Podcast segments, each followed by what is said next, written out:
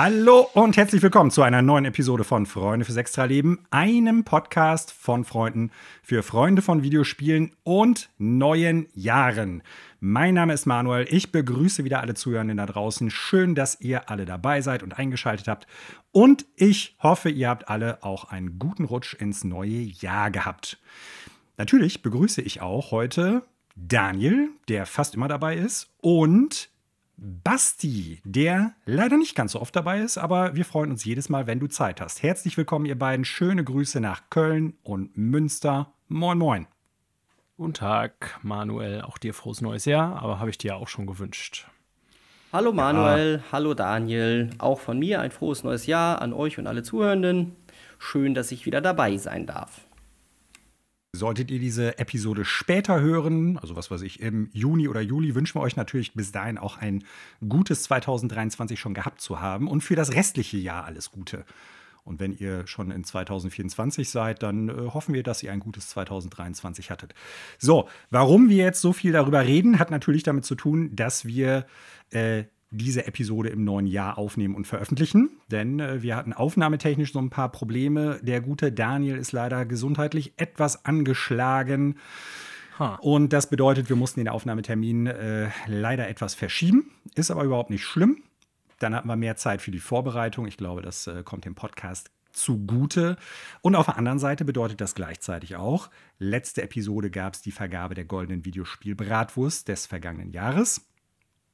Und damit geht es dann in dieser Episode weiter mit der großen Pizzawette vom letzten Jahr und von diesem Jahr. Das heißt, wir packen unsere Glaskugeln aus und werden mal prophezeien, was dieses Jahr alles so passieren wird in der Videospiellandschaft bei Videospielen oder Videospielherstellenden Personen und Entitäten. Und werden dann mal so jeder von uns 3 Prophezeiungen raushauen und schauen, ob dann am Ende von 2023 diese wahr geworden sind und wenn ja, dann auch vergleichen, wer die meisten davon hatte. Und dann gibt es von den Verlierern eine Pizza. Und wir werden heute in der Episode natürlich nicht nur über die Prophezeiungen für dieses neue Jahr sprechen, sondern auch gucken, was haben wir dummen Deppen uns letztes Jahr überlegt, was passieren kann und schauen, wie viele davon sind wahr geworden und werden dann natürlich auch die Person aus unserem Kreise küren, die von den anderen beiden eine Pizza spendiert bekommt. Die große Pizzawette. Ja, und da werden wir heute drüber sprechen. Aber bevor wir damit starten, das ist so, ich sag mal, der Hauptteil des Podcasts heute, werden wir noch über einige Sachen sprechen, die wir in den letzten Tagen so gespielt haben. Und da Basti ja natürlich noch nicht so wirklich die Möglichkeit hatte, wird er, auch wenn es jetzt nicht vielleicht den ganzen Umfang einnehmen wird, wie in der vergangenen Woche bei Daniel und mir, etwas über seine Videospiele im Jahr 2022 philosophieren. Du wirst da ein wenig hoffentlich drüber berichten, Basti.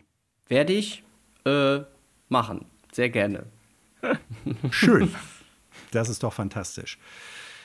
Meine Herren, ich würde sagen, wir starten auch direkt damit. Leg mal los, Basti. Ja, ich habe ehrlicherweise gerade noch so ganz viel drüber nachgedacht, was habe ich denn in diesem Jahr eigentlich aus diesem Jahr so wirklich ausführlich genug gespielt, damit das irgendwie auf so eine Top-Liste für mich kommen kann. Ich bin ehrlicherweise nur auf 2 Titel gekommen. Nicht die ich dieses Jahr gespielt habe und die aus diesem Jahr kommen, aber die ich quasi da in den Olymp der Spiele des Jahres 2022 für mich erheben werde. Und das ist einmal Return to Monkey Island. Ich habe beim letzten Mal ja schon, glaube ich, auch drüber erzählt, dass mir das Spiel sehr gut gefallen hat. Ich hatte den schönen nostalgischen Faktor. Das war wirklich seit wirklich sehr langer Zeit mal wieder ein Spiel, wo ich mich so richtig drauf gefreut habe, den Preload angeschmissen, dann gefreut, als der Download fertig war, habe mich hier schön hingesetzt und mich richtig in Stimmung versetzt. Das Spiel hat das zum größten Teil auch eingelöst, über die diversen tollen und vielleicht auch manche nicht so tolle Dinge des Spiels haben wir ja auch, glaube ich, oder habt ihr schon mal ausführlich gesprochen und mit mir auch.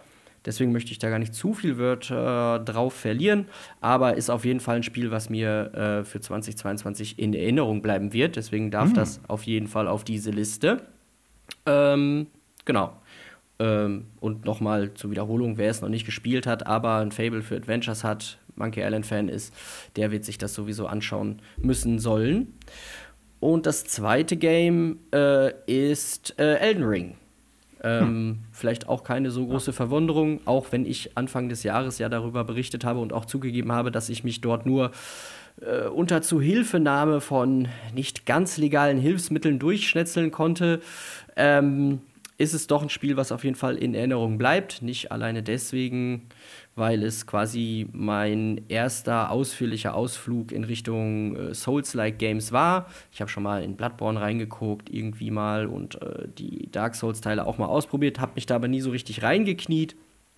Bei Elden Ring war das aber anders, und ich glaube, ich hatte das auch im letzten Jahr als eins der von mir heiß erwarteten Titel sogar genannt. Ja. Und in der Hinsicht, bis auf dass ich halt zu schlecht für das Spiel war oder nicht genug Zeit und Können investieren wollte, hat es mir sehr gut gefallen.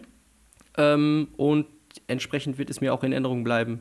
Und wie gesagt, eben nicht nur deswegen, weil es mein erster wirklicher Gehversuch in diesem Genre war, sondern einfach, weil es alles in allem mit kleinen Nickeligkeiten trotzdem ein sehr, sehr gutes, cooles, spannendes Spiel ist, mit guter Atmosphäre, tollen Designs, einfach rundum ein echt super Spiel. Dementsprechend hat das bei mir diesen Platz auf der Liste auf jeden Fall verdient. Ob jetzt Return to Monkey Island oder Elden Ring Platz 1 oder 2, so, da würde ich jetzt gar kein so ein klares Urteil für mich geben können. Aber die sind beide auf jeden Fall für mich in Erinnerung geblieben. Und viel mehr fällt mir nämlich ehrlicherweise auch gar nicht ein, wenn ich drüber nachdenke, was ich aus dem Jahr 2022 in 2022 auch gespielt habe. Call of Duty war auch noch dabei, war auch ganz gut. Würde ich jetzt aber ob der erwartbaren Dinge, die man da bekommen hat, nicht so explizit nennen wollen, wenn es jetzt um eine Top-3-Liste oder so geht. Ne? Aber es war ganz gut. Habe ich ja auch beim letzten Mal erzählt. Entsprechend Return to Monkey Island und Elden Ring werden in Erinnerung bleiben. Call of Duty wird irgendwann so ein bisschen vernebeln, würde ich mal denken. Genau. Ja, ist auch die Frage bei so einer Franchise-Sache wie Call of Duty, die also wirklich jährlich rauskommen, wie nachhaltig dann bestimmte Sachen bleiben. Also ich glaube, es gibt durchaus ein paar Kampagnen, die einem dann mehr im Kopf bleiben als andere oder bestimmte Momente. So, ne? Also da gibt es bestimmt irgendwie was, wo auch die-hard Call of Duty-Fans sich sofort an ein, zwei Momente erinnern können und sagen, ja, oh, das war bei dem Spiel total cool und das und das. Für, glaube ich, Leute, die aber jetzt nicht unbedingt die größten Fans per se sind, oder wenn man halt die meiste Zeit irgendwie sowieso in den Multiplayer reinguckt, dann weiß ich gar nicht, ob da immer so viel von hängen bleiben kann. Aber grundsätzlich sind das ja nie schlechte Spiele. Oder selten, wenn man mal von sowas wie Vanguard absieht, ne? Genau, das hatte ja im vorletzten Jahr von mir seine Schelle zurecht abbekommen. Ja.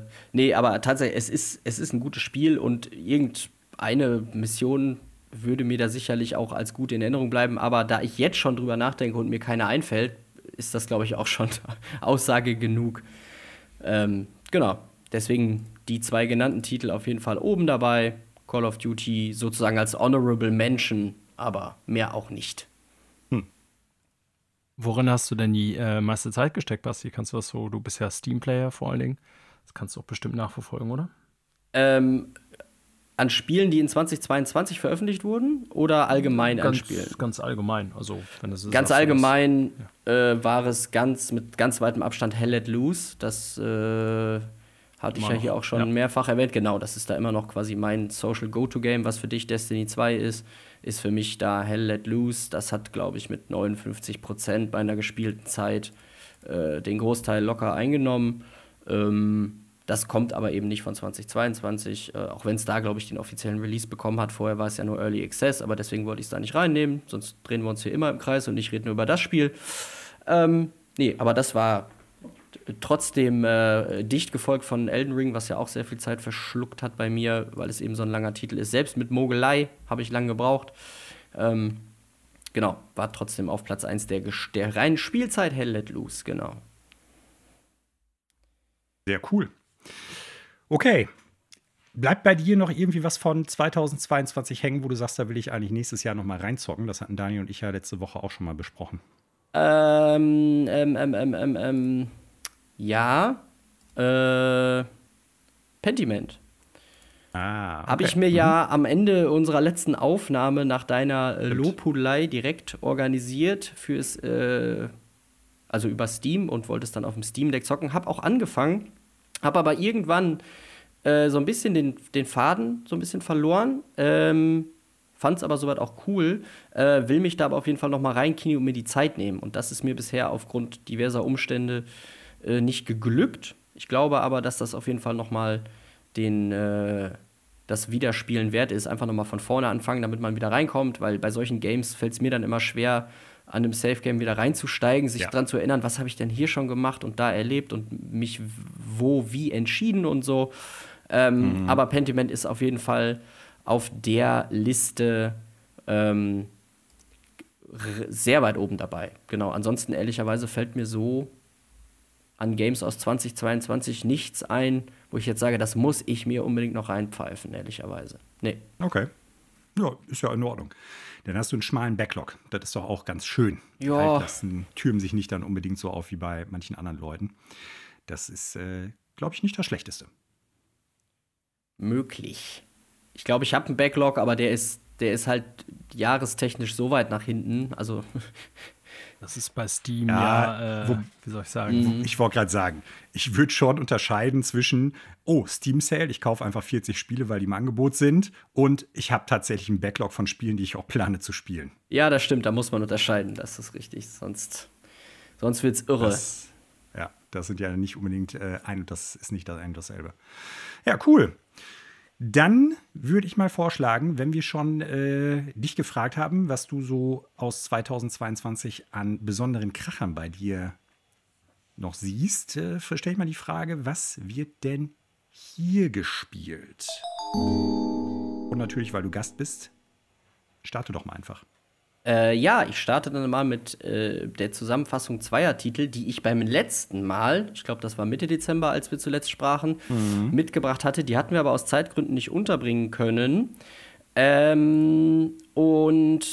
Ich leite das mal ein. Manuel, vielleicht erinnerst du dich daran, dass wir im letzten Jahr irgendwann mal einen Podcast darüber gesprochen haben, oder du hast die Frage gestellt, gibt es eigentlich irgendwie einen Bereich, ein Genre, wo du dich nie so richtig reingekniet hast, obwohl das eigentlich irgendwie dein Steckenpferd so ein bisschen sein könnte. Und da hatte ich, glaube ich, nach längerem Überlegen bin ich irgendwann auf das Thema Grand Strategy gekommen. Und das habe ich dann in Richtung Herbst letzten Jahres tatsächlich noch mal umgesetzt und habe mir von Paradox Crusader Kings 3 und Hearts of Iron 4 zu Gemüte geführt. Crusader Kings 3, ja, so ein Grand Strategy Game, ja, in so einem Mittelalter-Setting, und Hearts of Iron 4 quasi more or less the same als Basisspiel, aber in der Vorzeit des Zweiten Weltkriegs und dann dem einbrechenden Zweiten Weltkrieg. Das habe ich weiß nicht mehr, wie ich es geschafft habe. Ich hatte die Games ja vorher schon immer mal angeschaut und ich glaube sogar mal ganz kurz angezockt, aber bin da immer ob der reinen Flut an Funktionen und Möglichkeiten und Komplexität immer irgendwie dran gescheitert. Und irgendwie habe ich es im Herbst aber geschafft, mich da reinzufuchsen, weil ich tatsächlich, ich weiß nicht mehr wie, auf ein sehr gutes Tutorial-Video für Einsteiger gestoßen bin. Und dann habe ich tatsächlich mit Hearts of Iron 4 quasi angefangen. Ich habe mir eine Woche lang jeden Abend Tutorials reingezogen zu dem Game. Alter. Und das waren nur Anfänger-Tutorials. Also ich habe eine Woche lang nur Theorie gebüffelt, um dann auch den überhaupt Crusader-Schein zu machen, oder was? Ja, erstmal um den Panzergeneral-Schein quasi zu machen für Hearts of Iron. Ja, Hearts of Iron meine ich ja. Genau, und habe dann natürlich erstmal so ein bisschen abstrahiert, so, ist das denn was wirklich für mich? Ist das zu komplex? So, will ich mich da jetzt wirklich reinknien? Weil ich wusste ja schon, vielleicht klappt's nicht. Hab's dann gewagt und dank dieser Tutorials habe ich da reingefunden und es für wahnsinnig gut empfunden. Also damit hat es dann richtig Spaß gemacht, weil man so ein bisschen an die Hand genommen wurde durch diese Videos, wie das Ganze funktioniert, wie die Abhängigkeiten sind, wie man sich entscheiden kann hier und da. Und das funktionierte deutlich besser als die Ingame-Tutorials, die echt ein bisschen dröge sind, wo ich das Gefühl habe, da wird man nicht gut genug an die Hand genommen. Und darüber, dass ich dann sehr viel Spaß mit Hearts of Iron 4 hatte, trotz dessen, dass ich da wahrscheinlich noch total blutiger Anfänger bin, weil, ja, das ist einfach so super komplex, habe ich dann auch zu Crusader Kings 3 gefunden und mir da quasi von demselben YouTube-Kanal so eine ewig lange Tutorial-Videoserie angeschaut und auch noch mal eine Woche gebüffelt, bevor ich mich in das Spiel dann reingewagt habe. Und das hat mir sogar noch besser gefallen als Hearts of Iron 4. Weil es so ein kleiner, geiler Sandbox-Simulator ist, wo wirklich so absurde Dinge passieren können. Jede Partie spielt sich wirklich anders, selbst wenn man dieselben Startvoraussetzungen wählt, passieren da Zufallseffekte, die ja dafür sorgen, dass man da immer wieder neue kleine Geschichten erzählt bekommt. Und ja, ganz kurz, wer wissen möchte, welche Tutorials das waren, weil er sich da vielleicht auch mal reinknien möchte. Ich möchte das wissen. Ja, sende ich gerne, falls ihr Zuhörenden das auch wissen möchtet, schreibt uns gerne an. Ich vermittle da gerne den Kanal. Ist auch auf Deutsch, das fand ich ganz angenehm und super erklärt. Ja, lange Rede, kurzer Sinn. In beiden Games spielt man ja quasi nur auf einer Landkarte von, ja, je nach Game Europa oder auch etwas darüber hinaus und versucht da quasi die Geschicke einer Nation oder einer Grafschaft zu lenken. Und das ist eben sehr Sandbox-mäßig, dass da eben keine vorgeschriebene Story passiert. Und man kann ja über diverseste Einflussmöglichkeiten das Spiel so gestalten, wie man selber quasi möchte. Und das ist zum Beispiel ein ganz wichtiger Punkt, den ich aus diesem Tutorial gelernt habe. Man sollte nicht in diese Spiele reingehen und davon ausgehen, dass dort einem irgendein Endziel präsentiert wird, so wie man es aus anderen Games kennt, sondern man muss sich quasi selber so ein bisschen ausdenken, was möchte ich denn jetzt in diesem Spiel schaffen, unter welchen Voraussetzungen, und dann arbeitet man darauf hin und versucht mit den Unwägbarkeiten, die da auf dem Weg dahin passieren, klarzukommen und ändert vielleicht auch mal seinen Kurs und ähnliches.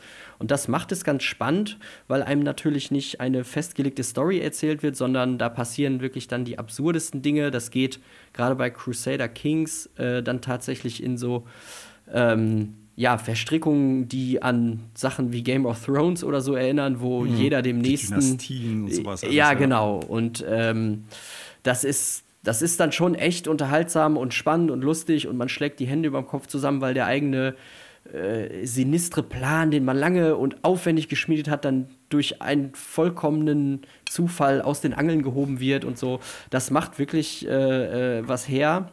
Es macht Laune. Und das Spiel lässt einem da so viel Freiheiten und Möglichkeiten, sich da auszutoben, dass das in Anführungsstrichen unendlichen Wiederspielwert so ein bisschen hat, würde ich meinen. Auch wenn ich da sicherlich auch noch ganz weit weg davon bin, ein Profi zu sein. Aber das kann man echt gemütlich abends immer mal anschmeißen, ein paar Stunden so vor sich hin daddeln. Das ist auch nicht zu hektisch, weil es läuft zwar in Echtzeit in der Theorie, aber man kann natürlich immer pausieren, um Entscheidungen zu treffen und sich in Ruhe Gedanken zu machen. Und ja, da kann man dann so Sachen machen wie seinen neugeborenen Sohn, den man vielleicht aber als Thronerbe gar nicht haben möchte, einfach direkt in den Kerker zu sperren, oder vielleicht möchte man dann auch direkt umlegen lassen. Das ist alles, da sind den Möglichkeiten keine Grenzen gesetzt.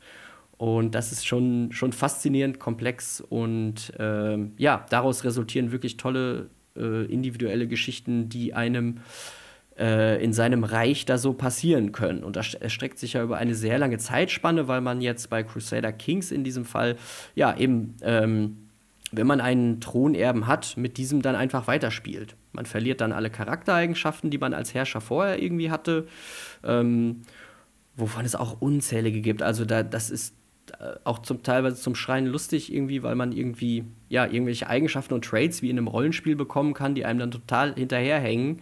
Wenn man irgendwelche Krankheiten nicht kuriert, wird man auf einmal super hässlich und das Ansehen schwindet bei den anderen Fürsten oder Königen oder Päpsten und sonstige Geschichten. Man kann anderen Personen, denen man schaden möchte, man kann anderen Leuten erzählen, dass die sonst was gemacht haben, dass sie jetzt dem Kannibalismus frönen und ähnliche Geschichten. Also das ist wirklich wild. Aber wie gesagt, extrem unterhaltsam, super hoher Wiederspielwert. Ja, bei Hearts of Iron wiederum ist das Ganze logischerweise in Anführungsstrichen geschichtlich ein bisschen anders eingebettet. Da ja nun mal die Zeit nach dem Ersten und vor dem Zweiten Weltkrieg erzählt wird, also bis in den Zweiten Weltkrieg hinein. Und da gibt es interessanterweise zwei Optionen. Wenn man ein Spiel startet, kann man sich eine Nation auswählen. Da spielt man dann nicht einen einzelnen Herrscher, einen Fürst oder Grafen oder sowas wie bei Crusader Kings, sondern eben eine Nation und leitet eben die Geschicke dieser Nation, wie diese sich von der Doktrin her und so weiter ausrichten möchte für die nächsten Jahre. Und dort besteht dann eben die Möglichkeit zu sagen, okay, ich möchte es quasi so ein bisschen historiengetreu spielen oder eben, nee, alles ist möglich.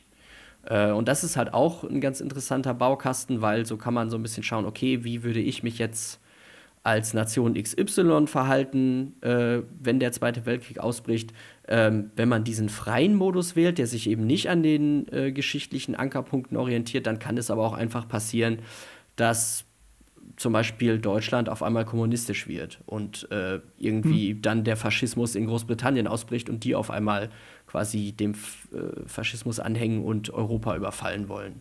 Da passieren dann auch sehr interessante Alternative History Dinge, die da so rausplumpsen können, was es auch ganz interessant macht. Aber gerade, dass man bei Crusader Kings eben diese Person spielt, mit so rollenspielmäßigen Traits und so, das macht's da ehrlicherweise ein bisschen spannender, diese Intrigen, die sich da irgendwie spannen und so. Das ist schon echt unterhaltsam, aber wirklich furchtbar komplex. Da kann man echt richtig, richtig tief reintauchen. Aber wie gesagt, wer das machen möchte, es gibt da wirklich, es gibt Hilfe, Leute. Und ich sag euch gerne, wo ihr das finden könnt. Und dann macht das richtig Bock. Und da habe ich mich selber auch gefreut, dass ich mir diese Zeit genommen habe, mir diese Tutorials reinzuziehen, weil man dann auch richtig Bock auf das Game bekommen hat, weil man da, wie gesagt, deutlich besser gezeigt bekommt, was man so tun sollte, als im spieleigenen Tutorial, was mich vorher immer irgendwie auf halber Strecke verloren hat. Also ich hatte das früher schon mal im Podcast erzählt. Es gab irgendwann mal vor ein paar Jahren die Situation, dass auf Steam Crusader Kings 2, glaube ich, ein Wochenende lang umsonst war. Also man konnte es umsonst spielen. Und ich habe, weil ich ja großer 4X-Fan bin, so an Spielen, also Civilization und ähnliche Sachen, immer Interesse an Grand Strategy. Mhm. Und habe mich dabei nie so richtig reingetraut, weil mir nicht klar war, ist das wirklich das, was ich will, beziehungsweise sind da die Aspekte, die ich jetzt in normalen 4X-Spielen gut finde, auch da so drin, dass das mir auch Spaß machen würde. Hab mir dann nie irgendwie auf gut Glück mal so ein Spiel gekauft und hab mir dann gedacht, alles klar, zockst du jetzt mal. Und dann habe ich halt das ganze Wochenende, weil da hatte ich dann auch frei, damit zugebracht, irgendwie einen Zugang zu dem Spiel zu kriegen. Also ähnlich wie du das geschildert hast, habe mir auch YouTube-Tutorials reingezogen und bin aber überhaupt nicht in das Spiel reingekommen und habe es dann nach dem freien Wochenende auch nicht mehr weiter versucht. Also von daher gerne irgendwie bei uns in Discord oder sonst irgendwo per E-Mail mir die Videos mal zukommen lassen, die Tutorials, weil grundsätzlich habe ich da immer wieder Bock drauf. Eine Sache, die ich zwischendurch immer mal wieder mache, selbst wenn ich das Spiel nicht aktiv spiele, mir die Patchnotes durchlesen zu Crusader Kings. Mhm. Weil das halt echt immer witzig ist, wenn die dann halt beschreiben, welche Möglichkeiten jetzt verändert worden sind. Wenn dein Sohn im Gefängnis gewesen ist, kann er halt befreit werden, aber vorher gab es irgendwie einen Bug, dass der dann um kein Jahr gealtert ist oder irgendwie so. Und das haben sie jetzt verändert. Also es ist total irre, weil dann nochmal deutlich wird, wie komplex da so Minisysteme ineinander greifen und das Spielgeschehen dann nachhaltig nach so und so vielen Runden noch beeinflussen können.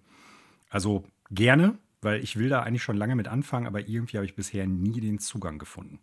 Ja, ging mir ja, wie gesagt, genauso. Deswegen, mir haben die Tutorials da sehr geholfen. Vielleicht war ich dann auch in der richtigen Stimmung. Aber das lasse ich dir sehr gerne zukommen und auch, wie gesagt, den Zuhörenden, wenn da Interesse besteht. Und ich glaube, jetzt lass mich mal lügen, ist Crusader Kings 2 nicht mittlerweile mit Veröffentlichung des dritten Teils auch sogar umsonst geworden? Zumindest das so eine Art Basisversion. Ich schaue gerade mal schnell. Weil dann könntest du ja zumindest ohne Geld auszugeben. Ja, Crusader Kings 2 kostenlos spielbar. Oh, was? Nice. Also, ich glaube, da fehlen dann ganz viele DLCs, aber um nochmal quasi den Zeh ins Wasser zu halten, bevor du jetzt irgendwie 50 Euro für Crusader Kings 3 immer noch ausgibst, ne, wäre das ja vielleicht was. Das ist schon ein bisschen anderes Spiel. Ich habe die beiden auch mal so ein bisschen verglichen. Crusader Kings 3 sieht natürlich deutlich besser aus, in Anführungsstrichen, wie so ein Game halt aussehen kann. Aber ich glaube, da sind viele Dinge, die sehr ähnlich geblieben sind, auch wenn das User-Interface ein bisschen besser geworden ist und so weiter. Das geht, glaube ich, schon.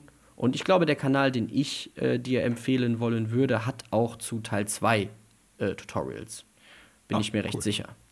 Genau, es ist das eigentlich Civilization auf Steroiden, würde ich mal so formulieren. Also auf eine andere Art natürlich, aber und das ist irgendwie persönlicher in Anführungsstrichen, aber das ist schon wirklich bizarr komplex, aber das macht es auch wirklich, wirklich spannend.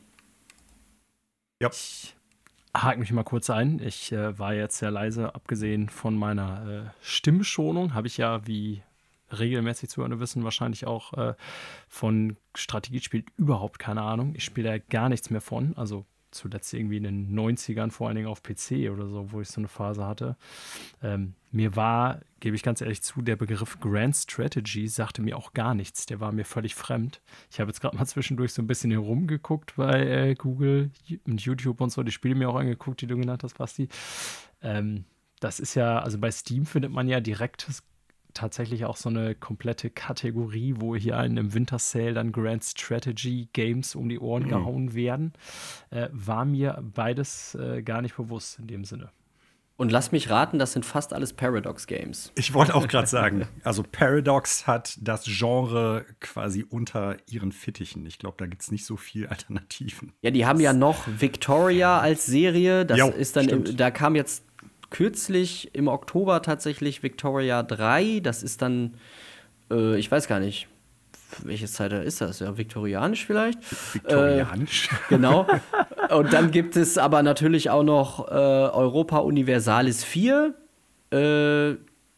oder vielleicht sogar 5, nee, ich glaube 4. Das ist dann eher so mittelalterliches Handelsthema. Nicht so wie Crusader Kings, wo es eher so um deine Person geht, ist es da, glaube ich, auch eher so nationenmäßig.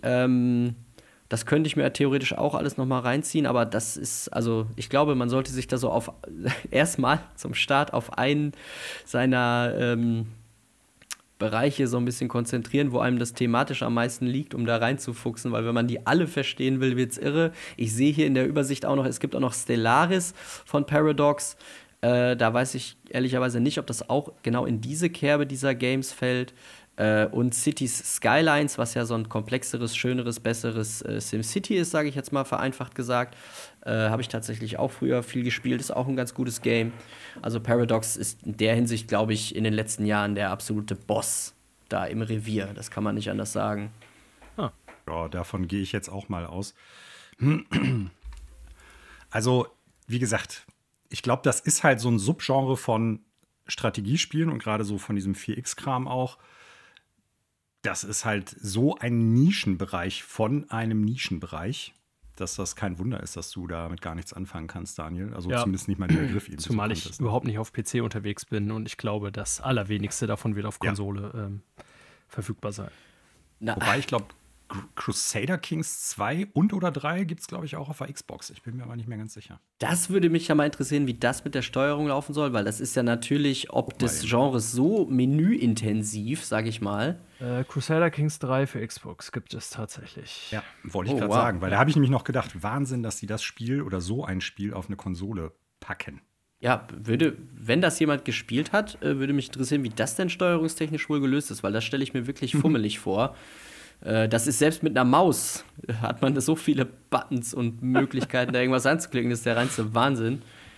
Ja, kann ja vielleicht jemand berichten, wenn da jemand unter den Zuhörenden ist.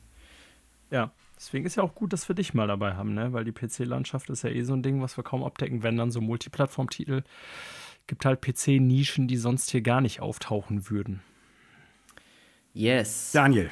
Sollen wir mal zu dir überswitchen? Du brauchst ja gar nicht so super lange, auch um deine Stimme zu schonen, von Spielen sprechen, die du jetzt gespielt hast. Aber sprich du doch mal vielleicht über eins, was du in den letzten Tagen gespielt hast. Vielleicht sogar abgeschlossen hast? Ja, also tatsächlich habe ich um Weihnachten erstmal sehr wenig gespielt. Dadurch, dass ich dann direkt mit zweiten Weihnachtstag flach lag. Ich weiß nicht, wie es dir geht, Manuel, haben wir, glaube ich, schon mal drüber gesprochen. Aber wenn es einem richtig räudig geht, so wie mir die ersten 2-3 Tage, fehlt mir auch die Energie zu zocken.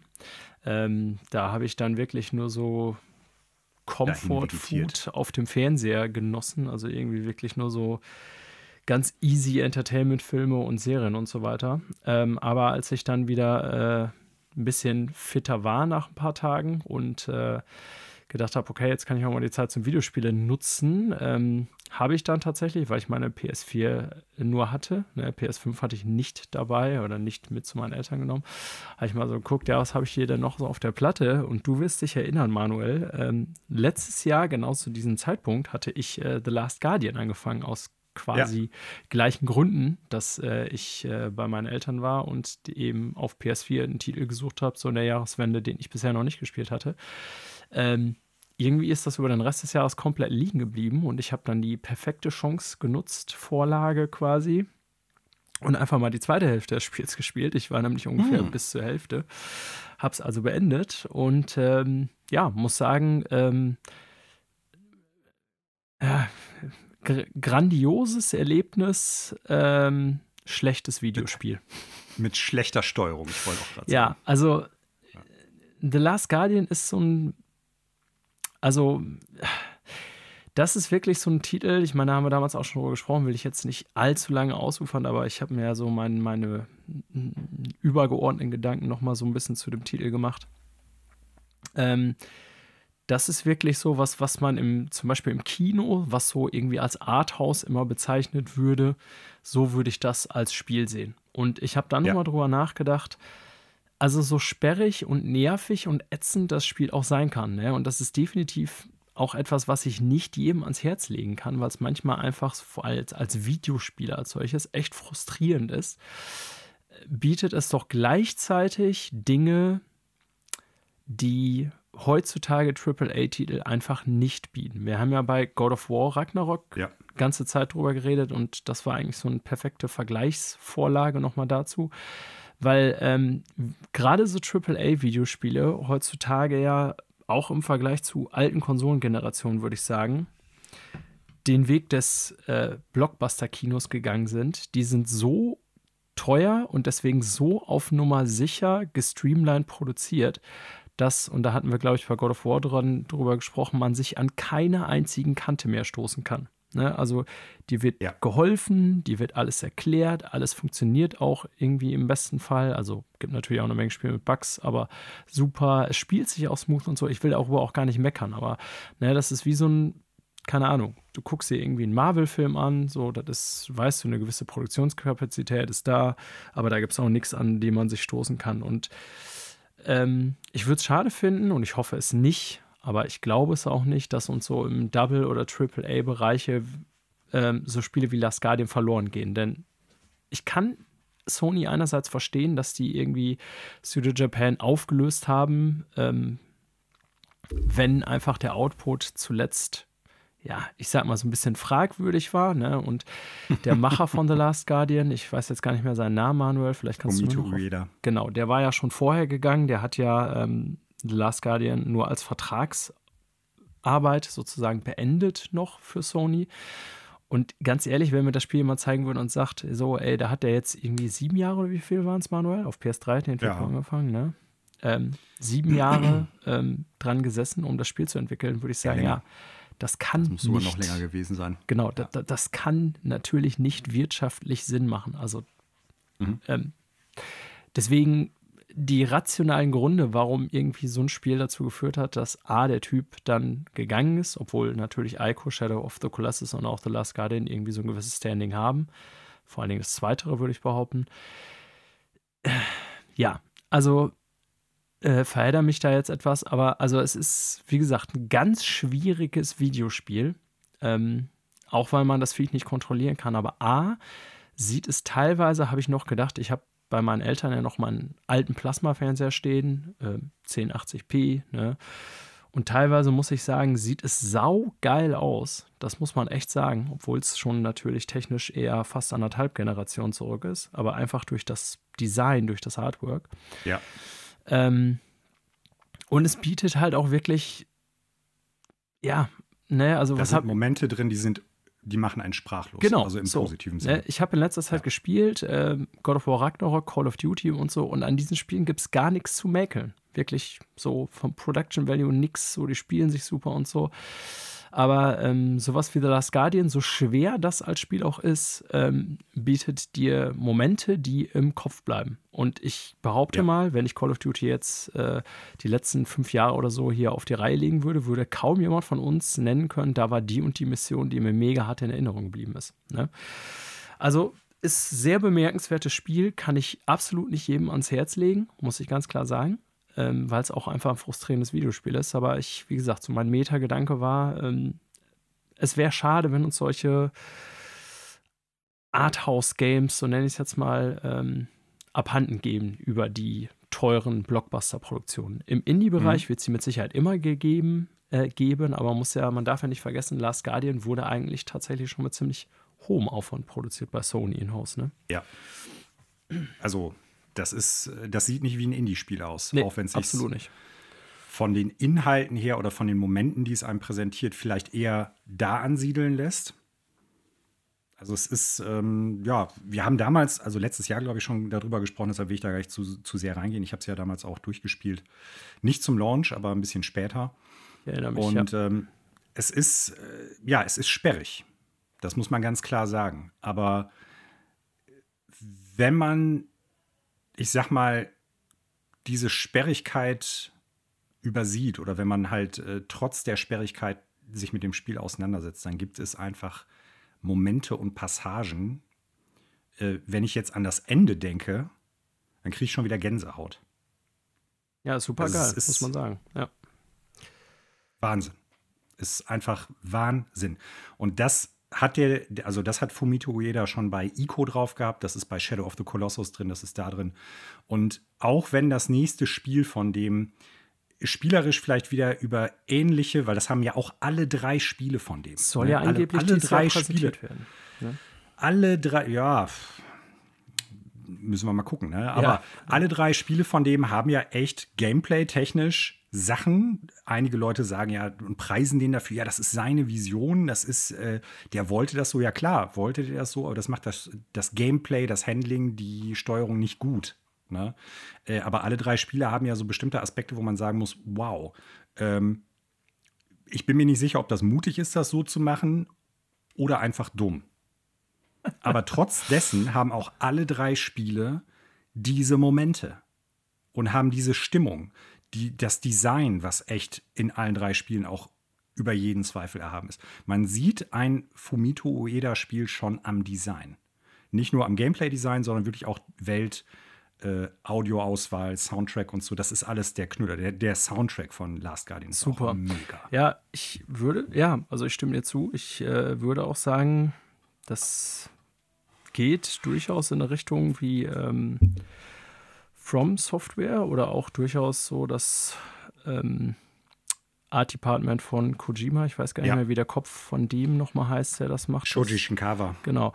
Also das ist ein sehr wobei ich glaube, der ist gar nicht mehr. Kann sein, dass er nicht mehr da ist. Ich habe das neulich irgendwann auch mal gesagt. Das weiß ich nicht. Aber man muss den schon zugutehalten. Komischerweise jetzt alles japanische Studios. Dass das ein sehr besonderer Stil ist mit hohem Wiedererkennungswert, der auch immer gut zu dem passt eigentlich, was die da als Projekt machen, würde ich so sagen. Ja, ist absolut so.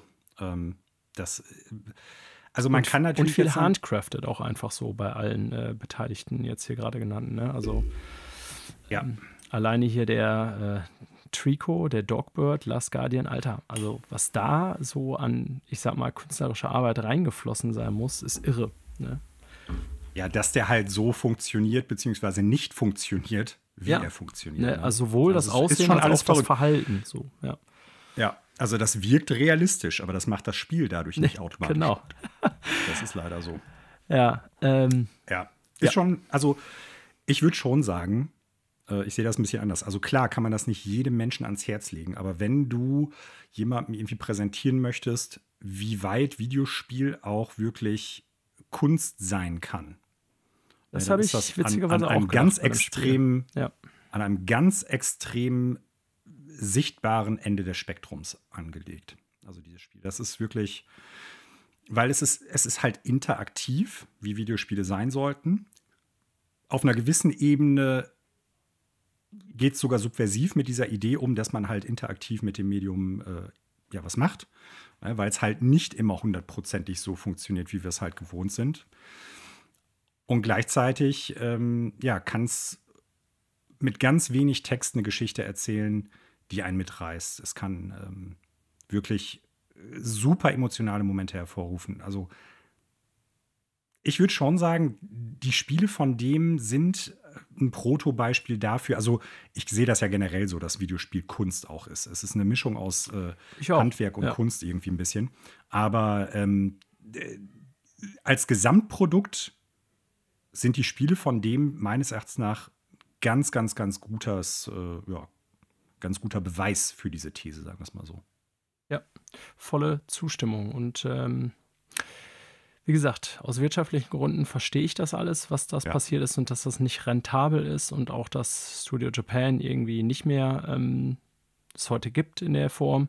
Ich hoffe allerdings, dass auch in heutigen PlayStation-Ökosystem solche Titel von Sony irgendwie nochmal wieder entstehen, weil so sehr ich das die Handwerkskunst von Insomniac oder Guerrilla oder Naughty Dog oder so schätze und auch anerkenne, hatte ich ja schon bei God of War Ragnarok auch so ein bisschen geäußert. Ich habe so ein bisschen die Befürchtung, dass das alles zu sehr in eine Richtung geht bei Sony First-Party-Titeln. Ne? Und so ein Spiel würden die heutzutage nicht mehr produzieren, rausbringen. Also im Moment zumindest nicht, da bin ich mir sicher. Ne? Und ja, auch wenn ich es verstehen kann, das wäre verlustig. Und Sony sollte sich zumindest irgendwie ein oder zwei Studio leisten, was auch solche Projekte mal machen kann. Denn das hat für Sony, dadurch ist Sony bei mir auch immer ein bisschen herausgestochen unter den drei, ich sag mal, First-Party-Entwicklern der Konsolenhersteller, dass die solche, ich sag mal, sehr mutigen Projekte dann auch teilweise länger durchziehen, sage ich mal, ne? Und besondere Spiele dabei rauskommen. Ja, das so meine abschließenden Worte dazu. Ja. Ich übernehme mal. Ich habe weiter Pokémon Violett gespielt. Bin fast durch. Sind ja nie kurze Spiele, gibt ja auch immer noch viel zu tun. Es wird ja wahrscheinlich schon auch RPGs, ne? Ja, es wird garantiert auch ein Endgame geben, irgendwie nach Abschluss der, in Anführungsstrichen, Story. Ich habe auch durchaus Spaß, aber für mich wird immer deutlicher, dass Game Freak meines Erachtens nach vor 10 oder 15 Jahren aufgehört haben, sich irgendwie wirklich zu entwickeln. Und damit meine ich nicht die technischen Probleme, die dieses Spiel hat oder die beiden Spiele, da haben wir ja schon oft drüber gesprochen. Im Internet werden alle Zuhörenden und ihr auch viel darüber gelesen und gesehen haben. Das ist alles richtig. Das Spiel ist technisch absolute Grütze. Also das muss ich hinter einem Cyberpunk 2077 von damals nicht verstecken. Da habe ich noch eine kurze Anekdote zugleich, aber ja, sag mal so.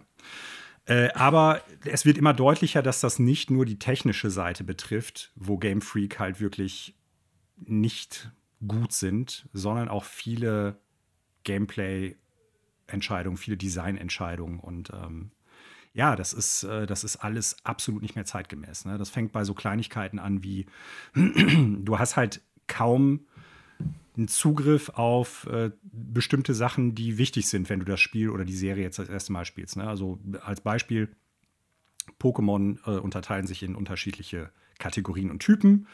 Bestimmte Angriffe werden bestimmten Typen zugeordnet, was weiß ich, Kampf, Boden, Luft, Feuer, Wasser und so weiter und so fort. Bestimmte Gegnertypen sind dann dafür anfällig oder halt irgendwie besonders widerstandsfähig. Und da gibt es auch schöne Übersichten im Internet, was, wie, wofür da ist. Und das Gute ist, seit, ich weiß gar nicht, 6, 7 Jahren ist das alles gleich geblieben. Das heißt, wenn man das auswendig kann, dann ist das alles schön und gut. Aber du hast im Game selber keine Möglichkeit, zum Beispiel auf so einer Tafel das mal nachzugucken, wo das irgendwie verzeichnet wird. Sondern du musst dir das alles merken, beziehungsweise du musst ausprobieren, wenn du jetzt gegen einen Pokémon kämpfst und du siehst, das ist vom Typ Unlicht. Hast aber noch nie gegen Unlicht-Pokémon gekämpft, dann weißt du halt nicht unbedingt, welche Attacken gegen dieses Pokémon besonders gut oder besonders schlecht sind. Oder welche Attacken dann deine Pokémon unter Umständen abkriegen können. Soll heißen, das ist eigentlich überhaupt nicht einsteigerfreundlich auf irgendeiner Ebene für das, was das Metagame da auch ausmacht. Und das ist auf ganz vielen Ebenen so. Ne? Du hast zwar, was auch total lächerlich ist, du hast halt in dieser Schule oder Universität, wo das ja so ein bisschen spielt, quasi so eine Bücherei, in die du reingehen kannst. Und dann hast du halt in einigen Regalen so Bücher stehen, die erklären dir dann was. Pokémon können unterschiedliche Typen haben, zum Beispiel Feuer oder Wasser. So, das ist dann aber alles, was dir erklärt wird. Oder wenn du aus Kämpfen fliehen willst, kannst du auf Flucht gehen. Das sind so Sachen. Ich meine, auf der einen Seite finde ich es zwar gut, dass die nicht hingehen und die wirklich minutiös alles erklären, im Sinne von alles übertutorialisieren. Andererseits, so bestimmte Sachen optional mal schnell nachzugucken, geht nicht. Also du hast kein Handbuch irgendwie, was du im Menü mal aufmachen kannst und aufklappen kannst, um da reinzukommen. Oh Mann, du musst es dann halt da in diese Bibliothek reingehen. Also das sind so Sachen. Dann auch, wie das die Open World gestaltet ist. Ne? Also was wird dir da überhaupt präsentiert an Aufgaben und Möglichkeiten? Wie ist die Verteilung auch? Das ist alles total Grütze. Also mit Verteilung meine ich, wie zum Beispiel die Pokémon verteilt werden. Ich habe bis jetzt, soweit ich gespielt habe, und wie gesagt, ich bin, soweit ich das nachhalten kann, fast durch, bin ich an einen Punkt gekommen, wo mir klar geworden ist, es macht eigentlich keinen Sinn, deine Pokémon zu leveln, in der Hoffnung, dass sie sich entwickeln. Also für alle Leute, die mit der Serie nichts anfangen können, diese kleinen Monster, die man da halt sammeln kann, die entwickeln sich unter Umständen, wenn die weit genug, wenn die eine Stufe erreicht haben, ein Level erreicht haben, das hoch genug ist. So, und in früheren Spielen war das in der Regel dann immer so. Bestimmte Pokémon hat man dann halt gelevelt, weil man auch gucken wollte, ich möchte meinen Pokédex voll haben, also die Liste mit allen möglichen Pokémon, die es im Spiel gibt. Da muss ich jetzt halt dieses Viech auch leveln.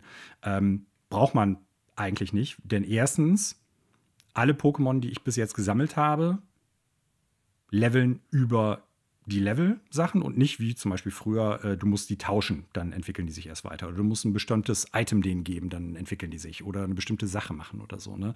Habe ich bis jetzt noch nicht gehabt. Kann sein, dass das noch drin ist. Aber was ich definitiv bisher sagen kann, alle Starter- bzw. Basis-Pokémon-Formen, die es gibt, findest du später in den entwickelten Formen auf der Landkarte.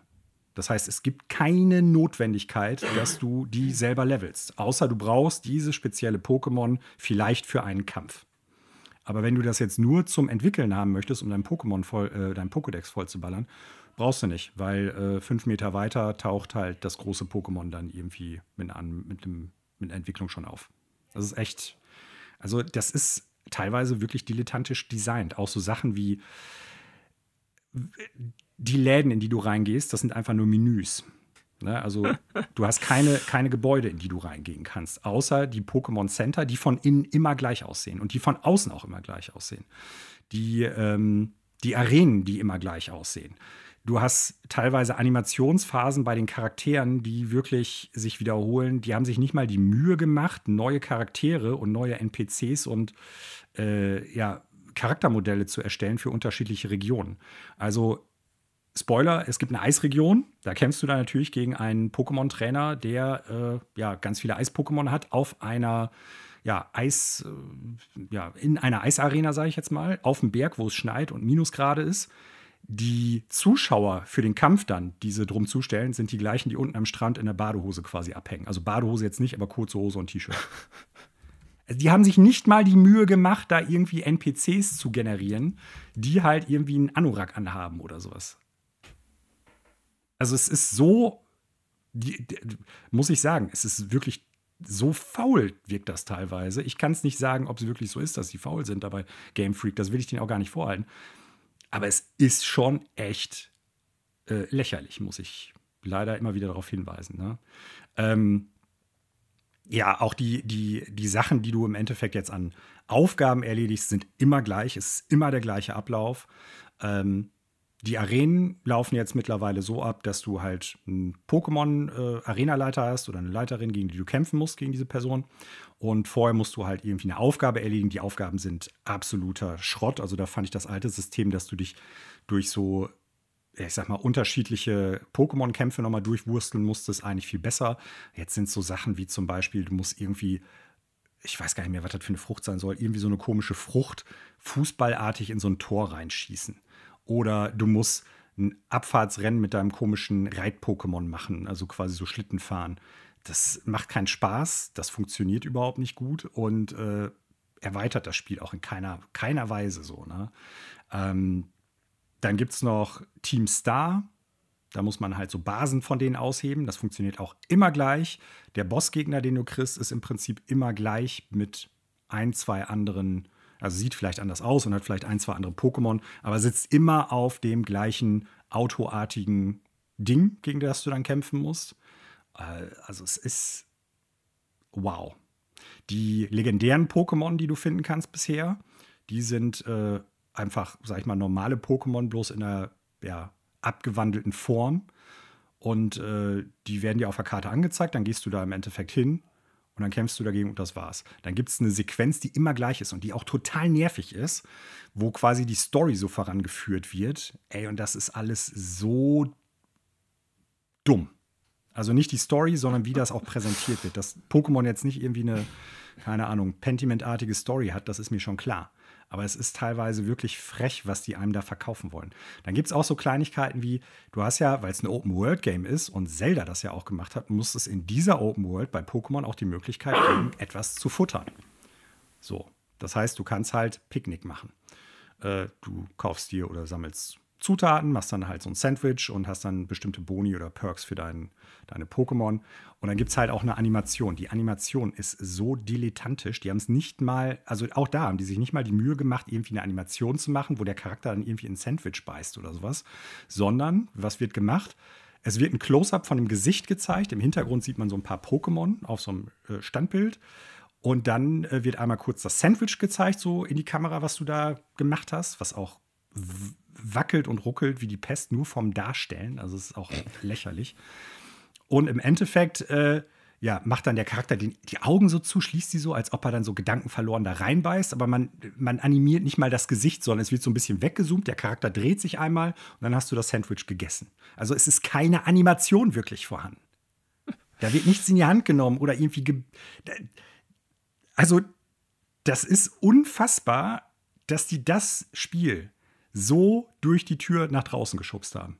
10 Millionen und damit auch noch so erfolgreich 10 sind. Millionen also, verkaufte Exemplare in 72 Stunden, Manuel. Diskussion beendet. Ja. Ey, diese Firma wird niemals hingehen und sich irgendwie auch nur im Ansatz neu erfinden, was so die technischen Aspekte betrifft oder die Mühe. Weil die es nicht nötig haben. Also man kann über Call of Duty meckern, wie man will. Man kann irgendwie sagen, ich mag das Spiel nicht, ich mag Militärshooter nicht, das ist moralisch verwerflich. Alles bestimmt valide Punkte. Aber was man zum Beispiel Call of Duty, was ein ähnlich großes Franchise ist und auch jährlich erscheint, fast nie vorwerfen kann, ist, dass die technisch Grütze abliefern oder nicht, zumindest was das Shooter-Gameplay betrifft, State of the Art sind. Und das sind Sachen, die kann man Pokémon absolut und Game Freak vorwerfen und muss man denen auch vorwerfen. Also ich habe Spaß damit, weil das Spielkonzept weiterhin funktioniert, habe ich schon letzte Woche gesagt. Aber man kann das Spiel objektiv nicht mit einer 7 oder besser bewerten. Meines Erachtens nach geht das nicht. Und zwar nicht nur wegen den technischen Malassen, die dieses Spiel hat, sondern wirklich auch wegen ganz klaren dilettantischen Designentscheidungen. Und ich bin noch nicht mal darauf eingegangen, dass die Musik schlecht und nervend ist. Dass die Instrumentalisierung, die nutzen, echt voll auf den Senkel geht. Dass die neuen Pokémon teilweise lächerlich aussehen. Dass die mit diesem Setting, was ja so iberische Halbinsel bzw. Spanien, Portugal sein sollen, nichts machen. Also wirklich gar nichts. Du hättest sagen können, das Spiel spielt in keine Ahnung welchem Land, irgendwie in Europa. Das hätte genauso gut gepasst. Da ist kaum was drin, was so zu diesem Setting passt, bis auf eine Stadt, die ich bisher gesehen habe. Die Städte, das ist von der Geometrie her wirklich N64-Niveau. Es ist schade, dass wir uns jetzt über Weihnachten nicht sehen konnten, Daniel. Aber solltest du das nächste Mal irgendwie hier sein oder ich dich besuchen, dann packe ich die Switch ein und wir gucken uns das mal an. Es ist wirklich unfassbar. Es klingt total verlockend. Es ist unfassbar. Ja, es ist wirklich so ein Eisenbahnunfall in Zeitlupe. Das sollte man sich vielleicht doch mal reingezogen haben. Vielleicht dazu auch noch meine kurze Anekdote. Bevor ich krank wurde, war ich an Heiligabend ja noch wie jedes Jahr im Kino. Und da lief dann ich war ja letztes Jahr fast gar nicht im Kino, aber da lief dann auch diverse Switch-Werbung, die ich durchaus oft dann, wenn dann, im Kino sehe. Und unter anderem halt, ja, Pokémon Violett und wie auch immer es noch heißt. Und ich muss sagen, dieses, also alleine dieser Trailer, also das Ding auf einer großen Kinoleinwand zu sehen, in Auszügen des Spiels, hatte schon was wirklich irgendwie Fremdschamhaftes, muss ich ganz klar sagen, wo ich dachte, Alter, dass ihr wirklich das traut, euch in so einen Trailer auf eine Kinoleinwand zu packen, ist schon hardcore, aber gut, wie gesagt, es wird gekauft, ist scheißegal. Ja, das ist es. Es ist wurscht, weil die wissen, es verkauft sich und deshalb wird sich da auch nichts dran ändern. Ich würde es mir aber sehr, sehr stark wünschen, weil, wie gesagt, das grundsätzliche Gameplay macht weiterhin Spaß. So, Basti, mach du mal weiter. Ah, war jetzt ein richtiger Runterzieher irgendwie, ja. Aber das klingt alles extrem verständlich. Machen wir vielleicht mit was Schönerem weiter.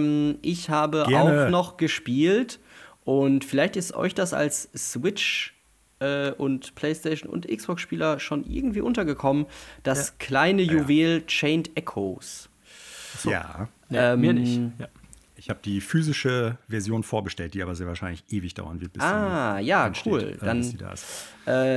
Das Chained Echoes ist Anfang Dezember erschienen, zumindest für die Plattform, auf der ich spiele, Steam, den PC, und ist das Werk eines, ich glaube, einzelnen deutschen Entwicklers, der sich zur Aufgabe gemacht hat, quasi ein SNES-mäßiges RPG zu machen, was so, ich würde das jetzt einfach mal der Einfachheit halber als eine Mixtur aus so den typischen bekannten SNES-RPGs wie Final Fantasy, Chrono Trigger und vielleicht sowas noch wie Secret of Mana und so, die ja alle mehr oder minder, ob die jetzt Echtzeitkampf haben oder rundenbasiert, so ein bisschen derselben Formel folgen. Ein Spiel dieser Art soll das eben sein, mit so einer Top-Down-Perspektive, mit mehreren Gruppenmitgliedern, mit denen man so durch die Lande zieht, Monster bekämpft, und so ein kleines Abenteuer erlebt. Das Ganze sieht echt wunderschön aus, hat tolle Animationen. Ich habe es jetzt noch nicht so super lange gespielt, so 3 Stunden, glaube ich. Das heißt, so in der Story bin ich jetzt noch nicht so super tief drin. Die soll, was ich so gehört habe, auch ein bisschen cheesy sein. Das kann man aber, wenn man das so sehen möchte, auch immer quasi als Reminiszenz an die alten RPGs aus der SNES-Ära verstehen. Da war das ja vielleicht auch nicht immer State of the Art in der Schreibe, wie man vielleicht sagen würde. Aber soweit macht das schon Spaß, das Spiel. Das sieht echt super aus. Das hat wahnsinnig gute Bewertungen kassiert. Also auf Steam steht das jetzt aktuell bei sehr positiv mit, ich glaube, über 1150 positiven Bewertungen. Auf Metacritic steht das bei 92.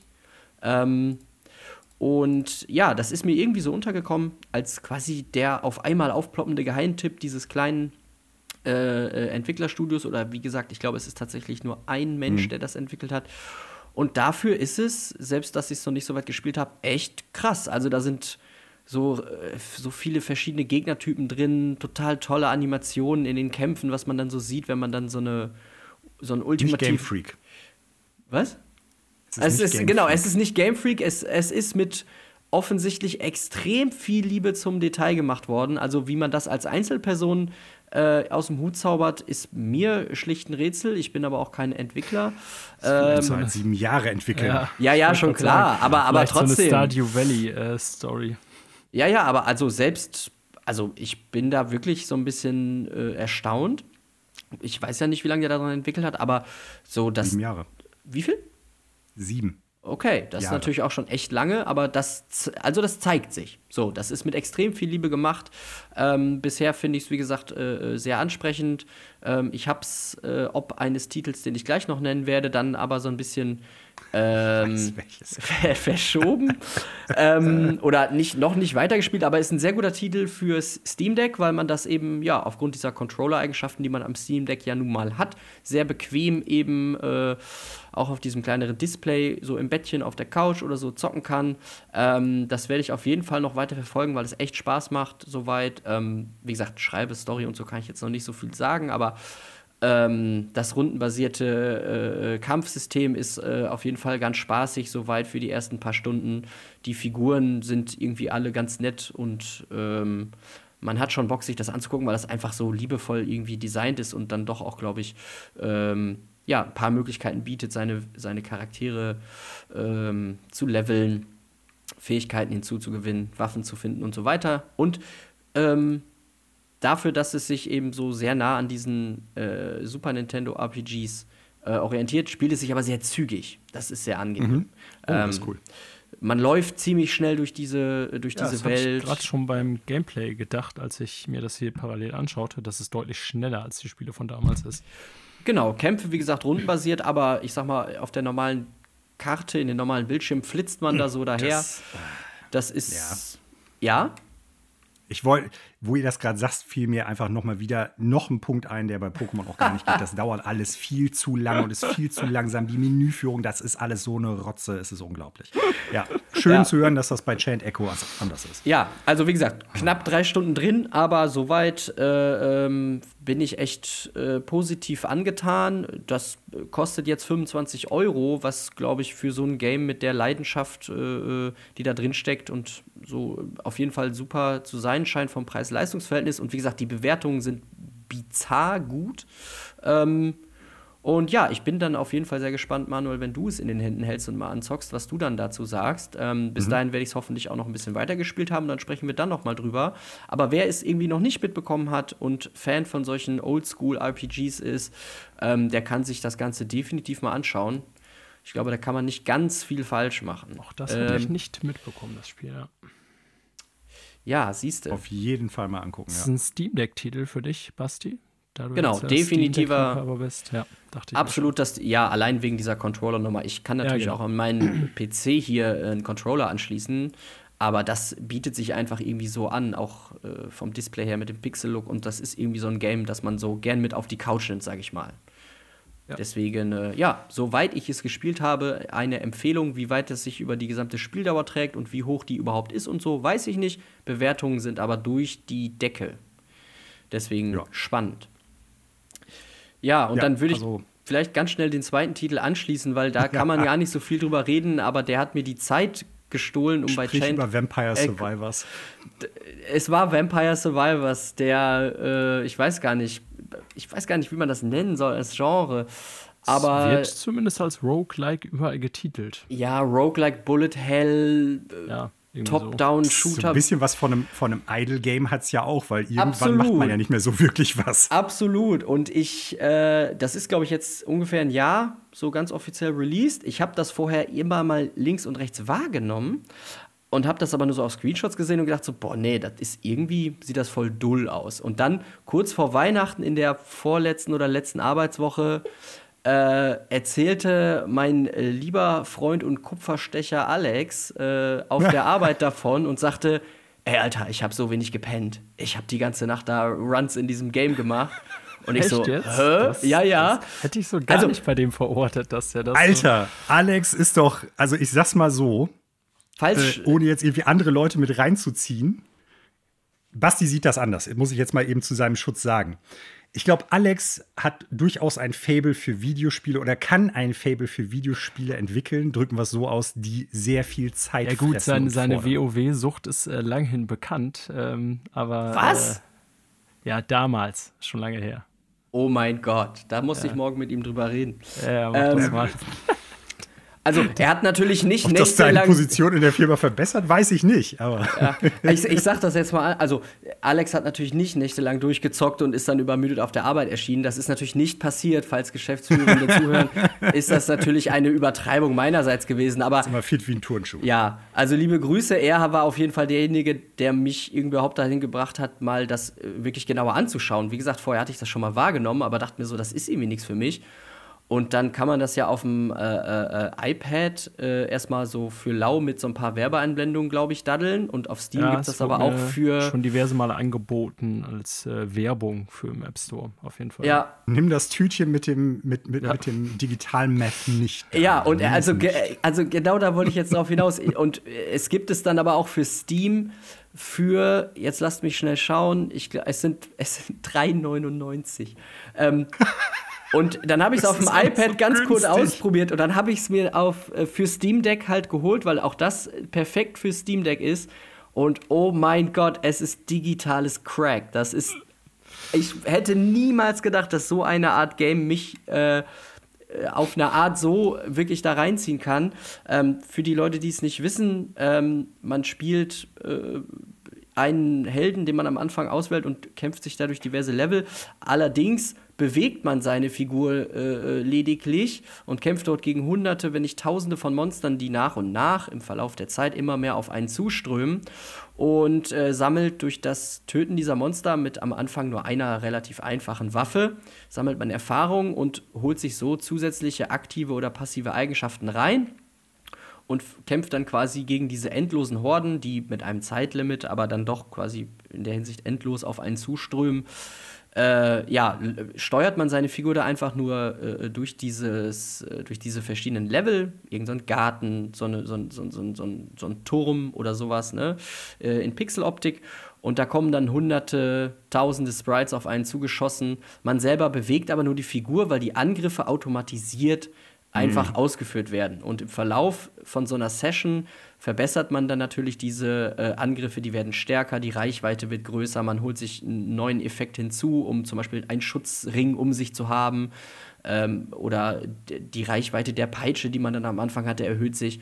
Und das ist darin, dass man dann diese Hunderte und Tausende von verschiedenen Monstern, die natürlich auch stärker werden, mit Verlauf der Zeit abschlachtet, prasseln dann so diese kleinen Erfahrungsedelsteine auf die Figur ein und diese Erfahrungsleiste schnellt nach oben und das hat eine Sogwirkung. Das ist bizarr. Ich habe das, glaube ich, wirklich noch bei keinem so einfachen Daddle-Game, sage ich jetzt mal, weil das ist irgendwie komplex und irgendwie auch gar nicht.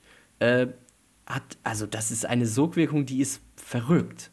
So, und das hat dafür gesorgt, dass ich quasi kurz vor der Weihnachtszeit relativ wenig anderes mir zu Gemüte geführt habe, weil ich einfach dachte, das will ich nochmal mit der Figur nochmal das hochleveln und dann gibt es da natürlich Achievements und Trophies, damit man das nächste Level freischaltet.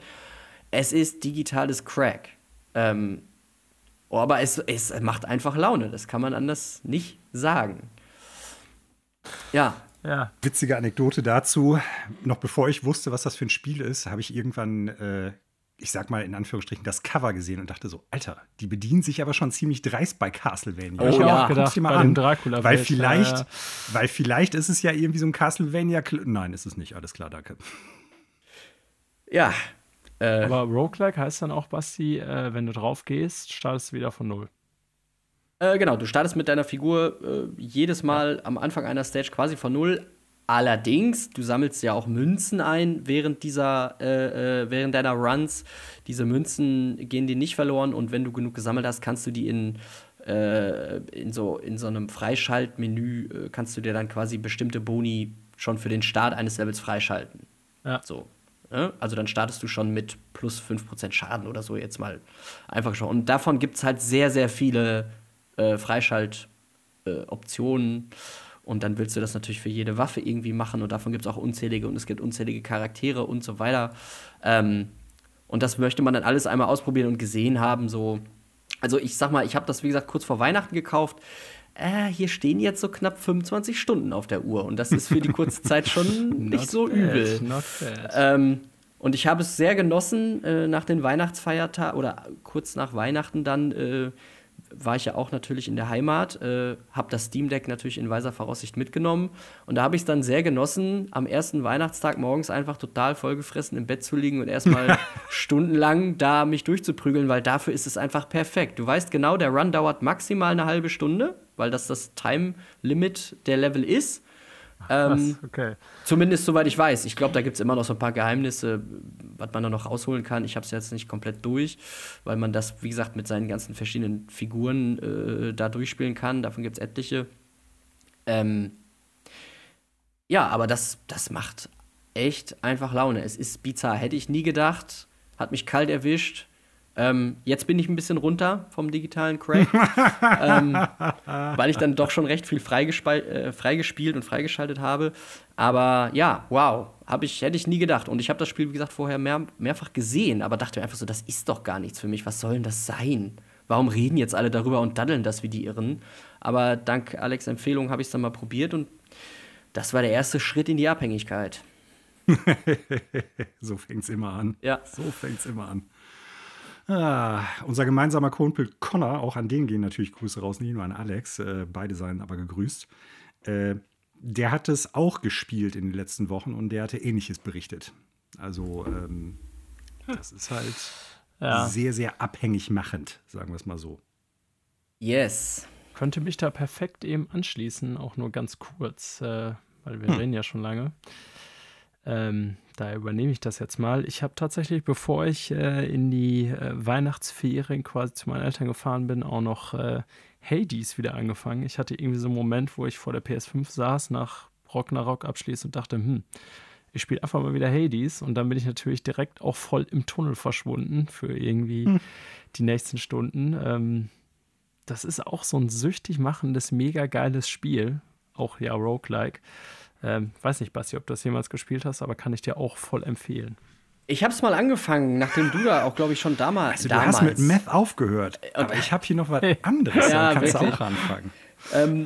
Also ich hatte das mal ausprobiert, ich weiß gar nicht mehr, auf welcher Plattform, fand ich ganz gut, hatte mich dann aber nicht so gecatcht wie jetzt Vampire Survivors. Ja, aber ich verstehe schon, wo da quasi der Sog auch herkommt. Wo der Haken ist. Ja, ja, genau. Ganz genau. Ja, gut. Ich mach mal weiter. Und dann bin ich auch schon mit meinen Spielen für die letzten Tage am Ende. Ich habe jetzt so zwischen den Feiertagen OpenXCom TFTD, also Terror from the Deep, gespielt. Irgendwie hatte ich da in den letzten Wochen jetzt kommt der richtige Nerd-Shit. Und hatte mal wieder Bock auf Terror from the Deep, also den zweiten XCOM-Teil. Und hab dann mal irgendwie nachgeguckt, wo kann man spielen. Good Old Games hat mir da geholfen. Da habe ich mal irgendwie so geschaut, wie ist denn so der Stand von so alten Spielen? Weil oftmals gibt es da ja irgendwie inoffizielle Updates und irgendwie Mods noch zu, und damit man es besser spielen kann. Und OpenXCom ist für XCOM bzw. UFO, Enemy Unknown und Terror from the Deep wohl das Ding, so wie ich das recherchiert habe. Relativ unkompliziert installiert. Und wieder angefangen. Und ähnlich wie ihr das gerade geschildert habt, bin ich auch so ein bisschen in den letzten Tagen da neben Pokémon drauf hängen geblieben. Also nicht, dass ich jetzt so viele Stunden da drin habe wie ihr in den Spielen. Aber ist weiterhin ein super Spiel. Das Spielkonzept an sich ist saucool. Ich finde, dass immer noch auch die Atmosphäre, gerade so am Anfang, wenn man noch sehr schwach ist und dann gegen die ersten gefährlicheren Monster im Prinzip kämpfen muss oder Aqua-Außerirdischen, ich weiß gar nicht mehr genau, wie die ja genannt werden, kämpft, dass man dann schon auch so ein bisschen nicht direkt Bammel hat, aber wenn man dann so ein Geräusch hört, wo man genau zuhören oder genau hören kann, alles klar, jetzt haben die dann Calcinit stehen oder wie die Viecher heißen, dann kriegt man schon so ein bisschen Panik, weil man weiß, verdammt, ich habe da in der Nähe jetzt aber auch eine Einheit stehen, die keinen Sofortschuss mehr irgendwie machen kann, um sich zu verteidigen. Damit ist die Einheit sehr wahrscheinlich weg. So. Also aus der Erinnerung eines weiterhin echt ein gutes Spiel. Aus Erinnerung eines trotteligen Jugendlichen, weil bei mir ist das natürlich auch schon ewig her, dass ich gespielt habe, aber das waren schon so Spiele, ich fand, die hatten so spooky Atmosphäre, obwohl das nur so ein Strategiespiel ja eigentlich ist, aber wenn man so im Halbdunkeln da nicht sehen konnte, welcher Typ steht da jetzt, und du kommst so in die Ecke, auf einmal steht da ein Alien vor dir und so, das war saugeil. Ja, also es funktioniert weiterhin noch echt gut. Man kann sich natürlich jetzt drüber streiten, ob die audiovisuelle Präsentation immer noch gut ist. Ich finde, hat auch einen echt tollen Charme weiterhin noch. Ja. Es ist, was es ja auch sein soll, echt brettschwer. Ne? Also ja, sehr viel schwerer als UFO, beziehungsweise das erste XCOM. Ja. Aber genau das wollte ich auch haben, weil ich finde, UFO wird relativ schnell zu einfach und dann geht auch so ein bisschen so dieser Nervenkitzelfaktor so ein bisschen verloren. Und das hat Terror from the Deep sehr viel besser und länger. Echt gut, hat mir wieder sehr viel Spaß gemacht. Die Kampagne, die ich jetzt gerade gestartet habe, die werde ich auch durchzocken. Und freue mich auch drauf, die Tage mal wieder weiterzuspielen. Und diese Open-Nummer, das ist doch dann so eine Art Software-Framework, was irgendwelche Leute so bereitgestellt haben, damit das auf modernen Betriebssystemen so und mit höheren Auflösungen so läuft. Ich kenne das nämlich nur von Open Transport Tycoon, da gab es nämlich auch so eine Open-Version und von Open RCT, also Rollercoaster Tycoon, wo das auch quasi für moderne Systeme mit hohen Auflösungen und so weiter so quasi vorbereitet wurde, dass man sich da einfach so eine Datei oder eine Sammlung von Dateien runterlädt, dass das quasi auf modernen Systemen entsprechend hochskaliert, vernünftig wird und so weiter. Das ist wahrscheinlich so eine ähnliche Nummer, ne? Ich glaube schon. Ich kenne jetzt die beiden Varianten von den Spielen, die du gerade genannt hast, nicht. Kann das jetzt also im Vergleich nicht 1:1 sagen. Aber wie es funktioniert ist, du brauchst das Originalspiel und du kannst dir dann halt ein paar Dateien von OpenXCom, ich weiß gar nicht mehr, .net oder .org ist es, glaube ich, runterladen. Die tauschst du im Prinzip dann halt aus, beziehungsweise kopierst die dann halt in das Standardspiel rein und hast dann bestimmte Features, die die normale Variante nicht haben. Jetzt muss ich dazu sagen, ich habe die Standard-GOG-Variante noch nicht gespielt, kann also jetzt nicht hundertprozentig sagen, was an Features jetzt nur in diesem OpenXCom-Ding drin ist und was nicht. Das kann ich jetzt leider so nicht sagen. Aber was ich dir sagen kann, ist, dass viele Sachen drin sind, die im Originalspiel an Funktionen nicht drin sind. Ne? Dass das ein bisschen benutzerfreundlicher ist, dass du teilweise Sachen, was weiß ich, wenn du irgendwas herstellen möchtest, dass du dann das filtern kannst und so, solche Sachen. Also nicht 1000 Sachen, die neu sind, aber schon durchaus ein paar Sachen, wo ich meine, die gab es im Original damals nicht. Und deshalb definitiv, glaube ich, auch zu Recht die Variante, die im Netz so ein bisschen als die beste, zumindest soweit ich das jetzt recherchiert habe, benannt wird. Ne? Ja, aber das klingt, wie gesagt, das Spiel weiterhin super. Das klingt genau nach dem, was ich bei Transport Tycoon und Rollercoaster Tycoon vor Jahren schon mal entdeckt hatte. Da gibt es eben auch diese Open-Source-Varianten, wo man eben die Originalspieldateien reinladen. Genau, und das ist super. Also da lohnt es sich, wenn man so ein bisschen Retro-Gaming machen will, auch immer mal zu schauen, wenn du jetzt die Version von GOG.com nehmen würdest das wahrscheinlich in der DOS-Box einfach dann so vor sich hin emuliert werden. Da hättest du dann natürlich mehr oder minder die Originalerfahrung. Aber unter, ich sag mal, moderneren Gesichtspunkten ist natürlich ganz nett, diese Vorzüge, die da Hardcore-Fans in diesen Open-Source-Varianten reinprogrammieren, zu nutzen. So. Das ist echt eine coole Sache und wie gesagt, bei Transport Tycoon und Rollercoaster Tycoon habe ich das auch immer sehr gemocht. Das ist cool, eine gute, coole, abgedatete Erfahrung, wenn man das heute noch mal spielen will. Cool. Ja. Und das Spiel ist gut gealtert. So, dann, Basti, dein letztes Spiel für heute. Also zumindest von den Spielen, die du hier aufgeschrieben hast. Ja, ich habe mich mal experimentell in was reinbegeben, was ich so auch noch nie gemacht habe. Und das wird für vielleicht einige Leute, die sich mit sowas mal beschäftigen, ein alter Hut sein. Denn das, was ich ausprobiert habe, das gibt es schon relativ lange. Aber ich habe das selber noch nie probiert oder gespielt. Und zwar habe ich mir eine Modifikation für Arma 3, die Militärsimulation, reingezogen. Arma 3 ist ja auch schon einen Tag älter und Leute, die mit solchen Games was anfangen können, werden es sicherlich auch kennen. Und Arma 3 als in Anführungsstrichen hardcoreige Militärsimulation ist extrem modbar.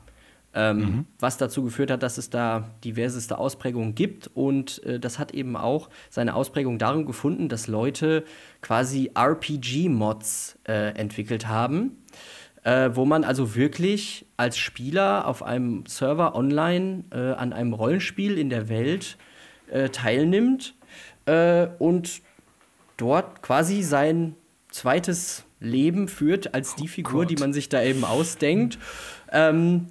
Und die Variante davon, da gibt es mehrere, die ich ausprobiert habe, nennt sich dann Grand Theft Arma. Und das ist dann quasi so, man muss sich das vorstellen, Arma spielt halt in seinem Originalspiel auf so einer fiktiven, ich glaube, eine Mittelmeerinsel. Und die Karte ist quasi noch dieselbe. Man wird da jetzt aber nicht mit anderen zusammen als Soldaten reingeworfen und führt einen Kampf gegen irgendwelche anderen Truppen, sondern da wird jeder Spieler quasi in der Theorie erstmal als Zivilist reingeworfen. Ja, und dann stehst du da in dieser Welt mit diesen ganzen anderen Spielern und kannst da dann eben arbeiten gehen. Willst ja Geld verdienen und ein bisschen was voran machen. Und du kannst dann als Zivilist eben anfangen, Äpfel zu pflücken, weil du landest halt in dieser Welt als Nichtskönner, so als Low-Level, sag ich mal. Originale Nichtskönner. Ja, und dann gehst du erstmal zum Beispiel Äpfel oder Pfirsiche pflücken, um die am lokalen Markt zu verkaufen. Ja, oder versuchst halt, obwohl du vielleicht noch keine Waffe hast, weil du noch kein Geld hast, andere Leute, die da eben auch genauso rumlaufen und ihrem Tagwerk nachgehen, zu überfallen. Und das Ganze ist halt eben sehr weit weg vom eigentlichen Arma-Erlebnis. Es ist eben nur diese Grundengine und diese Welt, in der das stattfindet. Aber die haben da so viel drum rumprogrammiert, dass du eben, ja, du hast da überall ATMs, also du musst da dein Geld selber abholen und einzahlen. So, wenn du also Geld beim Äpfelpflücken verdienst und das am lokalen Markt verkaufst, musst du auch erstmal zu Fuß machen, weil ein Auto hast du natürlich nicht, hast ja kein Geld. Dann läufst du da erstmal stundenlang rum, pflückst Äpfel, verkaufst die, dann hast du erstmal das Bargeld in der Tasche. Ja, wenn du Pech hast, wirst du dann aber von einem Spieler überfallen, der schon eine Waffe hat und du nicht. Das klingt so anstrengend für mich. Ja, aber pass auf, ich werde das auch nicht für ewig zocken. Und das Griefing? Ja, pass auf, genau, da komme ich noch drauf. Es gibt Leute, die spielen das seit Jahren. Also diese Modifikationen für dieses wirkliche RPG-Erlebnis sind schon uralt, aber es treiben sich da immer noch relativ viele Leute rum. Das Griefing wird zum Beispiel, damit die neuen Spieler nicht einfach abgefarmt werden, durch klare Regeln erwirkt, die auf diesen Servern gelten. Die liest du vorher durch. Du kannst zum Beispiel jetzt nicht, wie man es in GTA Online vielleicht machen würde, einfach zu einem neuen Spieler hingehen und den einfach aus der Ecke umknallen. Das ist verboten. Und wenn das ein Spieler meldet, wirst du vom Server geschmissen. Du musst ein Rollenspiel betreiben in dem Moment. Du musst deine Waffe ziehen, die Person über den Voice-Chat ansprechen und denen sagen, hey, Hände hoch, das ist ein Überfall und ladidu. Und du darfst ihn nicht einfach erschießen. So, damit eben gesichert ist, dass da nicht einfach alle sich gegenseitig totballern. Dann muss diese Person, die kann dann natürlich versuchen zu fliehen, dann kannst du ihn aber auch quasi erschießen. Oder der kapituliert mit Hilfe eines Emotes und dann verhandelt ihr halt. Gibst du ihm jetzt das Geld, versuchst du doch noch wegzulaufen, ziehst du vielleicht deine Waffe, die du doch hast, um ihn zurück zu erschießen. Also es gibt gewisse Regeln, die sind aber sehr frei, aber die verhindern tatsächlich das Griefing einigermaßen. Und es gibt natürlich Polizei. Die Polizei wird aber auch komplett von Spielern gespielt. Das heißt, es gibt da Leute, die sich auf dem Server absprechen, die gehen dann auch durch einen... Das klingt einfach alles so dumm, wirklich. Ey. Nein, das ist... Erzähl mir doch was vom normalen Leben, Basti. Ja, ich musste auch selber drüber lachen, weil wir doch vor ein paar Folgen noch drüber gesprochen haben, warum spielen Leute Spiele, in denen sie arbeiten? Und dann habe ich mich selber dabei erwischt, wie ich Äpfel pflücken gehe und denke so, was mache ich hier denn jetzt eigentlich? Was ist denn das jetzt? Das ist ja, ich bin ja selber in die Falle getappt, in Anführungsstrichen. Aber da ergeben sich natürlich, weil es gibt da sonst keine NPCs oder so. Alles, was in dieser Welt passiert, wird von den Spielern selber initiiert und geregelt und gemacht und getan.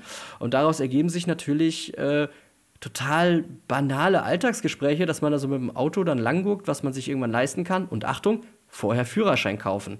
Kannst natürlich auch direkt ein Auto kaufen und ohne Führerschein rumfahren. Aber es gibt Polizei. Und die Polizei in diesen Spielen, auf den Servern, wenn die das ernst nehmen, die winken dich raus und dann kontrollieren die dich.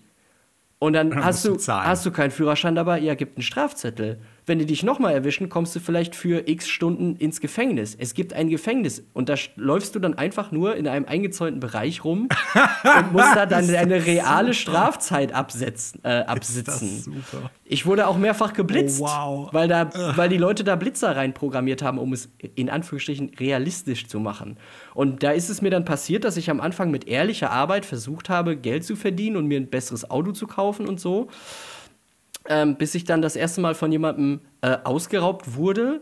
Das passiert ja natürlich dann schon, aber wie gesagt, es gibt Mittel und Wege, das so ein bisschen zu handeln. Ich wollte dann einfach wegfahren, dann hat er mich aber erschossen. So, dann war ich halt wieder auf Null und habe dann auf der Straße einen Polizisten angesprochen. Also wirklich, ich gehe da hin per Voice-Chat und sage dem, hallo Herr Polizist, so, ich bin neu auf der Insel, wie kann ich mich denn wehren, was soll ich tun? Alter, und pass auf, ja, das ist aber das, also dann sagt dieser Spieler halt so zu mir, du, komm mal mit um die Ecke hier, so ganz unter uns. Ja, am besten verdienst du Geld mit illegalen Dingen. Und du kannst natürlich, in dem Spiel auch illegale Dinge tun. Und dann habe ich halt angefangen so, okay, dann fahre ich mal erst hier aufs Marihuana-Feld, sammle mir Marihuana.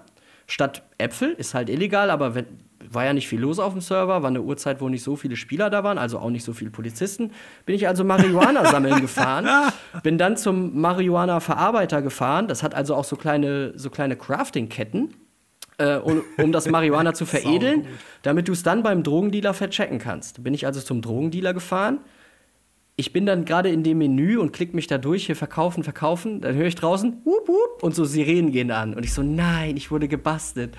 Dann kam da wirklich der Real-Life-Player, der Polizist um die Ecke so, kommen Sie bitte mit erhobenen Händen raus, ladidu, dann durchsucht er mich, der kann dann mein Inventory sehen. Das ist mega. Hat dann halt das dreckige Geld von mir direkt konfisziert und mich dann noch mit einer Strafe von keine Ahnung wie viel Ingame-Dollars dann entlassen und meinte dann so, ey, ich weiß so, ne, ich hab dich auf dem Kieker so, probier's doch mal irgendwie mit Diamanten ausgraben und schürfen und so. Habe ich das probiert? War furchtbar langwierige Arbeit, hat kaum Ertrag gebracht. Und dann lädt mich auf einmal irgend so ein Typ, der da so rumläuft, in eine Gruppe ein und sagt so, ey, hier, du willst doch Geld verdienen, komm mal in meine Gruppe.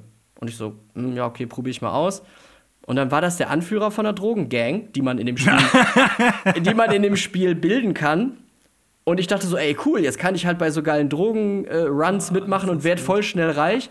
Ja, und was ist aber passiert? Es war in Anführungsstrichen wie halt im echten Leben, in Anführungsstrichen, ganz großen, dass er mich dann nur für Drecksarbeit abgestellt hat, mich gezwungen hat, mir die und die Sachen zu kaufen, weil ich war halt das kleinste Licht in der Gang und er war der Boss.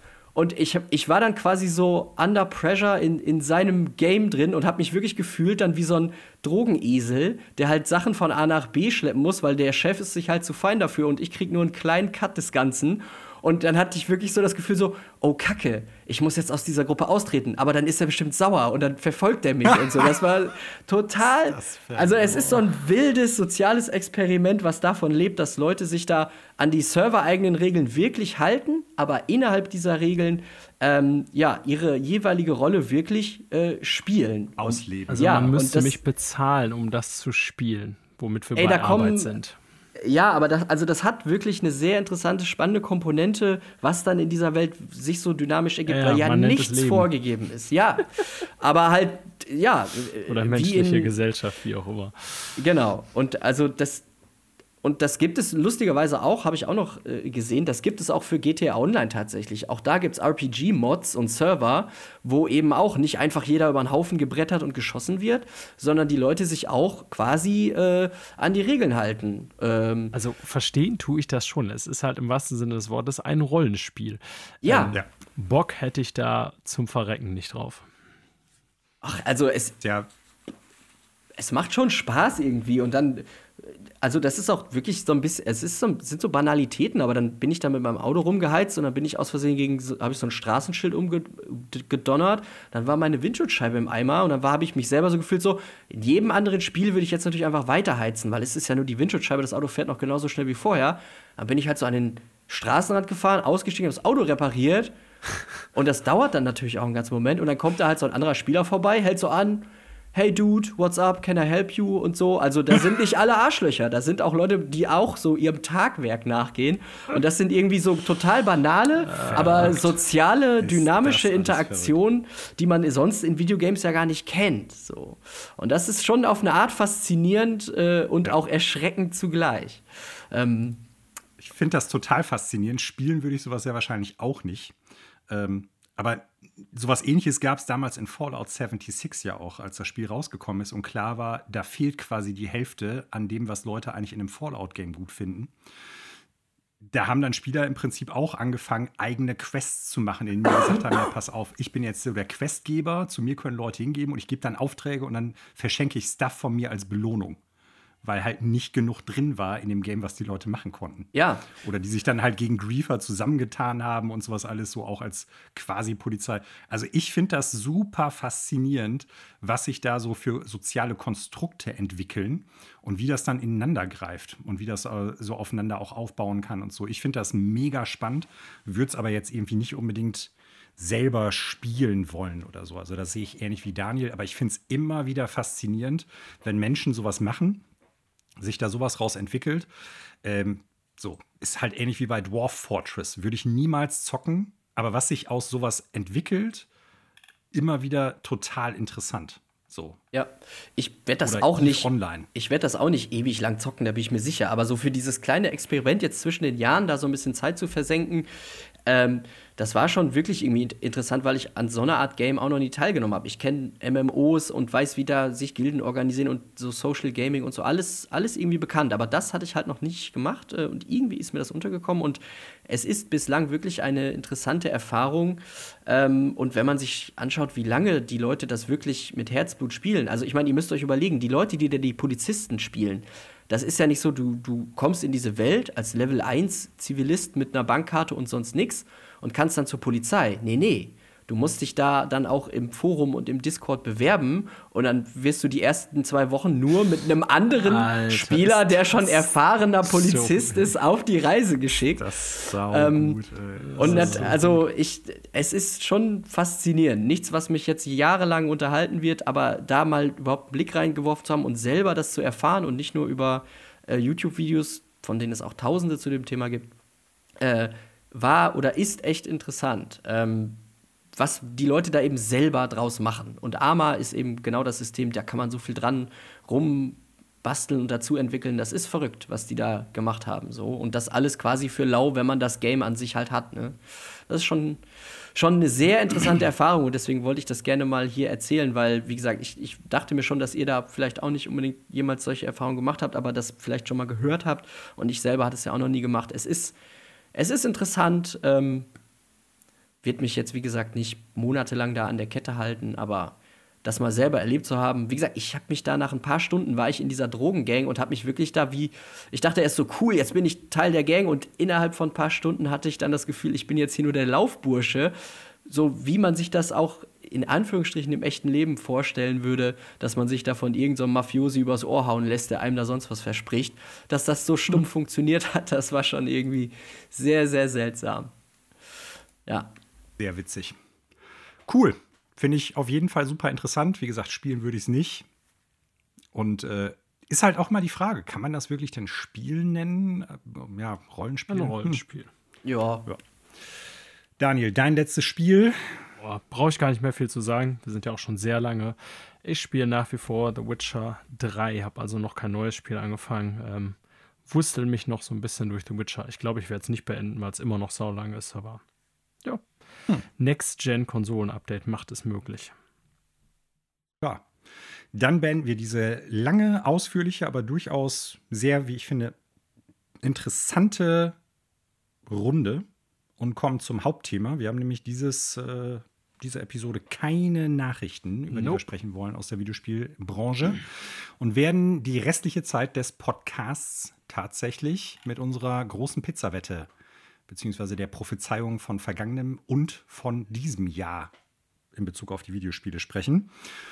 Und wir gehen mal direkt über. Als erstes müssen wir natürlich jetzt mal gucken, was haben wir letztes Jahr eigentlich prophezeit und wie viele von diesen Prophezeiungen haben sich auch bewahrheitet. In Vorbereitung darauf habe ich mir den Podcast von vergangenem Jahr noch mal angehört und fast wortgetreu aufgeschrieben, wie wir die Prophezeiung festgehalten haben oder worauf wir uns dann geeinigt haben. Und wir fangen mal bei Basti an als Gast. Bastis erste Prophezeiung war nämlich, dass das Next-Gen-Update von Cyberpunk 2077 frühestens im Juni 2022 erscheint und schlecht sein wird. Und schlecht in dem Zusammenhang hat er wie folgt operationalisiert: Der User-Score auf Metacritic wird unter 6,5 liegen. So. Vielleicht hätte ich doch erst fragen sollen, fällt mir gerade mal auf. Sollen wir erst die durchgehen oder sollen wir sofort sagen, hat sich bewahrheitet oder nicht? Ja, also wenn wir die einzelnen Prognosen nennen, dann lass uns auch direkt die Punkte dafür vergeben. Alles klar. Basti erhält dafür 0 Punkte, denn das Next-Gen-Update ist im Februar erschienen, 15.02.2022. Und zumindest der User-Score stand auf Metacritic, also wir nehmen am 2.01.2023 auf. Xbox Series X 7,4, PS5. Und Basti hat nicht konkret gesagt, ob beide Versionen, alle Versionen, keine oder nur eine oder wie auch immer. Die PS5-Version hat Stand 2.1.2023, ein Metacritic-User-Score von 6,9. Das heißt, 0 Punkte für diese erste Prophezeiung von Basti. Ja, CD Projekt Red massiv unterschätzt, der User massiv überschätzt, was ihren Geschmack angeht. Aber gut, ich nehme diese Niederlage hin, diese 0 Punkte für diese Prognose. So, heute hatte noch Metacritic angerufen, hatte gesagt, dass über die IP von Basti ganz, ganz viele negative Benutzerwertungen auch noch rausgegangen sind. Da habe ich Herr oder Frau Metacritic gesagt, ich kenne diesen Basti gar nicht, keine Ahnung. Mhm. So, Daniels erste Prophezeiung vom vergangenen Jahr war: Wow. God of War Ragnarok wird auf 2023 verschoben. Ich habe noch mal nachgeguckt, weil ich mir nicht sicher war. Ist es dieses Jahr oder letztes Jahr erschienen oder nicht? Veröffentlichungsdatum 9.11.2022. So ist es wohl. 0 Punkte. Yep. So, meine erste Prophezeiung war: Das Next-Gen-Update von Witcher 3 erscheint vor dem Next-Gen-Update von Cyberpunk 2077.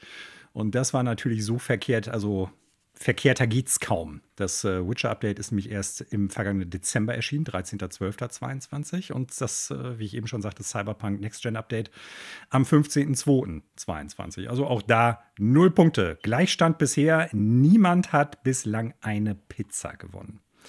So. Zweite Prophezeiung.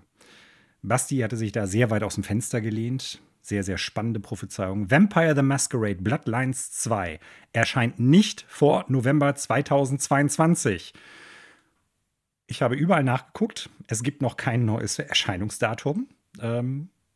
Das Spiel ist noch nicht raus. Das heißt, technisch betrachtet hast du da recht. Du hast nämlich nicht gesagt, es wird 2022 erscheinen und nicht vor November, sondern nur, dass es nicht vor November 2022 erscheint.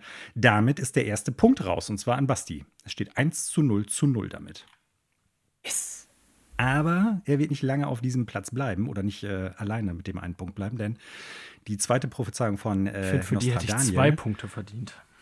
War, Elden Ring erhält diverse Game of the Year-Preise und verkauft mehr als 10 Millionen Einheiten bis Ende 2022. So, die Verkaufszahlen, den Stand, den ich jetzt so finden konnte in der Schnellsuche heute, war vom 18.08.22. Die Quelle ist IGN.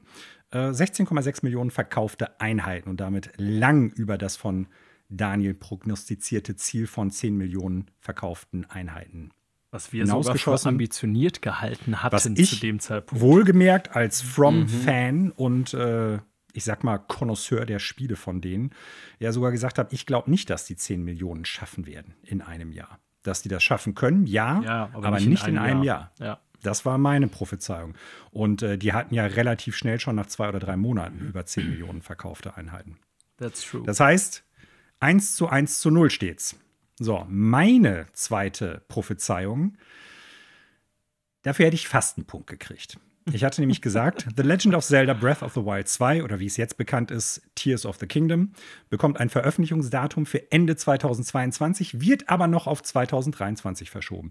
Und ja, der zweite Teil der Prophezeiung hat sich bewahrheitet. Es ist auf 2023 verschoben worden, aber es hat niemals ein Veröffentlichungsdatum für Ende 2022 bekommen. Es gab zwar ein nebulöses 2022, was die auch schon im Vorjahr, also 2021, gesagt hatten, aber dass es konkreter nochmal innerhalb des Jahres verkündet worden ist, ist nicht passiert und dementsprechend bekomme ich da leider keinen Punkt für. Geben wir auch also keinen halben Punkt? 1:0. Wir hatten mal gesagt, nee. Aber wir können uns ja gleich bei den neuen Prophezeiungen so ein bisschen drauf einigen, ob wir das jetzt machen wollen. Also damals hat man gesagt, nicht. Und deshalb gibt es dafür leider auch keinen Punkt für mich. So. Bastis dritte und letzte Prophezeiung für 2022 war, Battlefield 2042 wird sich nicht mehr erholen und auf Steam nie wieder mehr als 60.000 Spielende haben. Laut steamcharts.com, da habe ich jetzt mal nachgeguckt, war die Spitze im vergangenen Jahr mit 36.424 spielenden Personen an einem Tag im Dezember. Was bedeutet, es waren definitiv niemals mehr als 60.000 Spielende an einem Tag. Und damit ist das der zweite Punkt für Basti. Ja. Bis jetzt Spitzenreiter. Cheap Bet, aber ja. Ja, aber du hast damit 2 Punkte geholt. Das muss man dir zugutehalten. So, die Wetten wurden angenommen. Ich kann nicht mehr aufholen. Ja, so ist es. Ich kann nicht mehr aufholen, aber vielleicht Daniel ja noch. Und Daniels letzte Prophezeiung. Kannst du dich noch erinnern, Daniel? Ich konnte mich an keine einzige mehr erinnern. Aber du hast es auch nachgeguckt, okay. Ja, ich habe es nachgeguckt, aber ja, leider. Okay. Ja. Für die Zuhörenden, Daniel weiß es natürlich schon, er hat für die letzte Prophezeiung auch keinen Punkt mehr bekommen, nämlich Starfield erscheint 2022 und der User-Score wird unter 7 liegen. Theoretisch ist es noch möglich, dass der User-Score in Zukunft noch unter 7 liegen wird, aber das Spiel erscheint erst dieses Jahr, also 2023. Also ich glaube, wenn es dieses Jahr erschienen, letztes Jahr erschienen wäre, vielleicht wäre dann der User-Score tatsächlich solide. Das ist durchaus möglich. Ja. Dann wäre Bethesda ihrer Linie sehr wahrscheinlich auch treu geblieben und man hätte viele witzige Videos über Bugs und irgendwelche Glitches gesehen. Da kann man fest von ausgehen. Und die werden wir wahrscheinlich trotzdem kriegen, das ist der Witz. Die wird es auch trotzdem sehen. Aber nochmal, nicht jetzt, um Bethesda zu verteidigen, aber im Vergleich zu dem, was jetzt einige andere Spiele irgendwie, ich sag mal, mit der Interaktion von einigen Systemen und auch NPCs und sowas alles machen, da sind die schon weit vorne bei. Also es gibt gar nicht so viele Spiele, die etwas wie Bethesda Open World RPGs machen. Das muss man einfach auch mal sagen. Stimmt, ja. So, meine letzte Prophezeiung war, wir werden das nächste Spiel von Next Level Games sehen und das wird kein Luigi's Mansion sein. Und das ist der einzige Punkt, den ich dieses Jahr oder letztes Jahr dann gekriegt habe, nämlich Next Level Games hat Mario Strikers Battle League gezeigt. Es ist auch veröffentlicht worden am 10.06.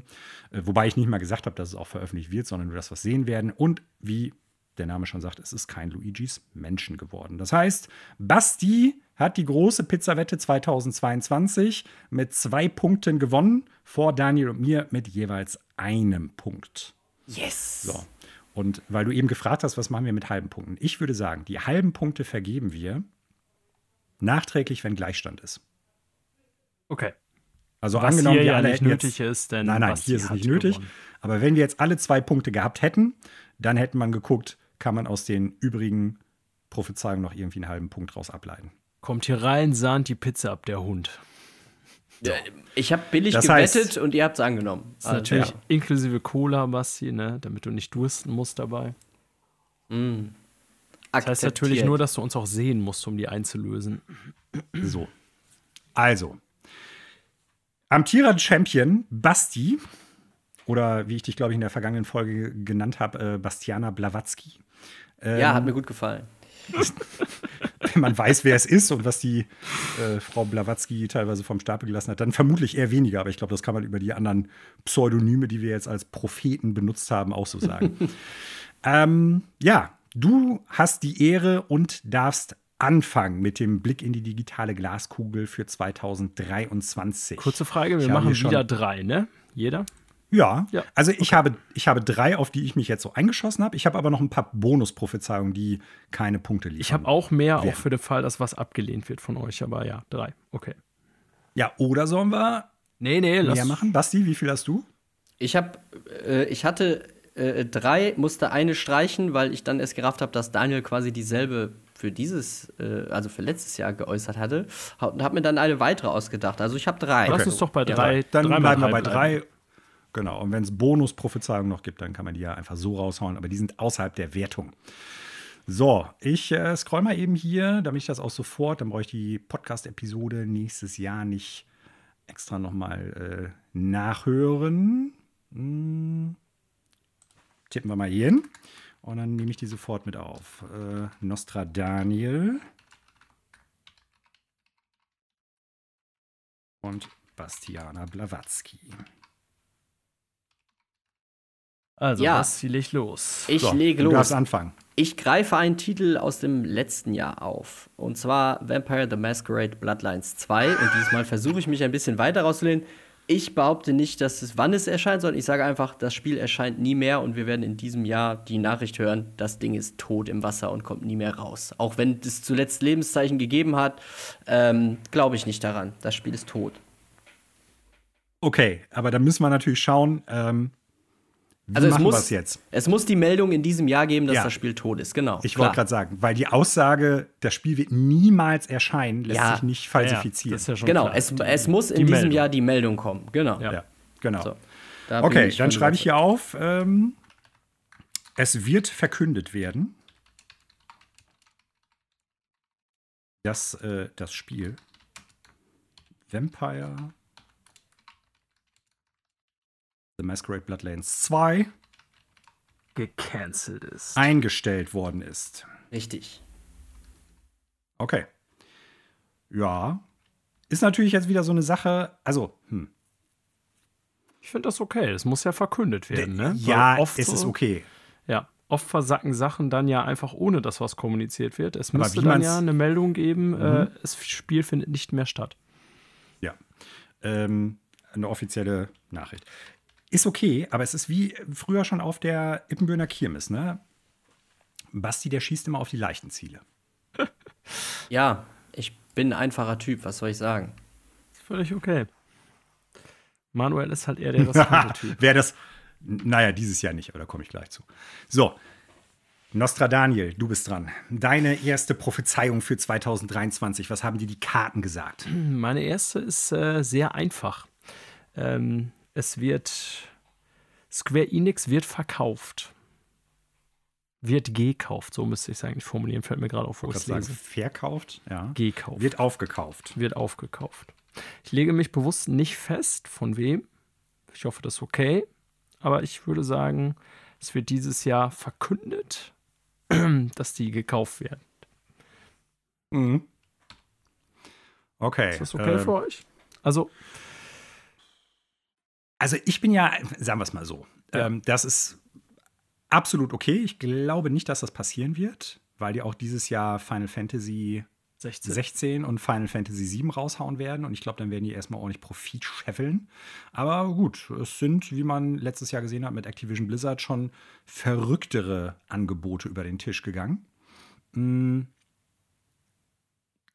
geht es eher darum, dass es halt so, ja, ist schon relativ vage, wenig konkret.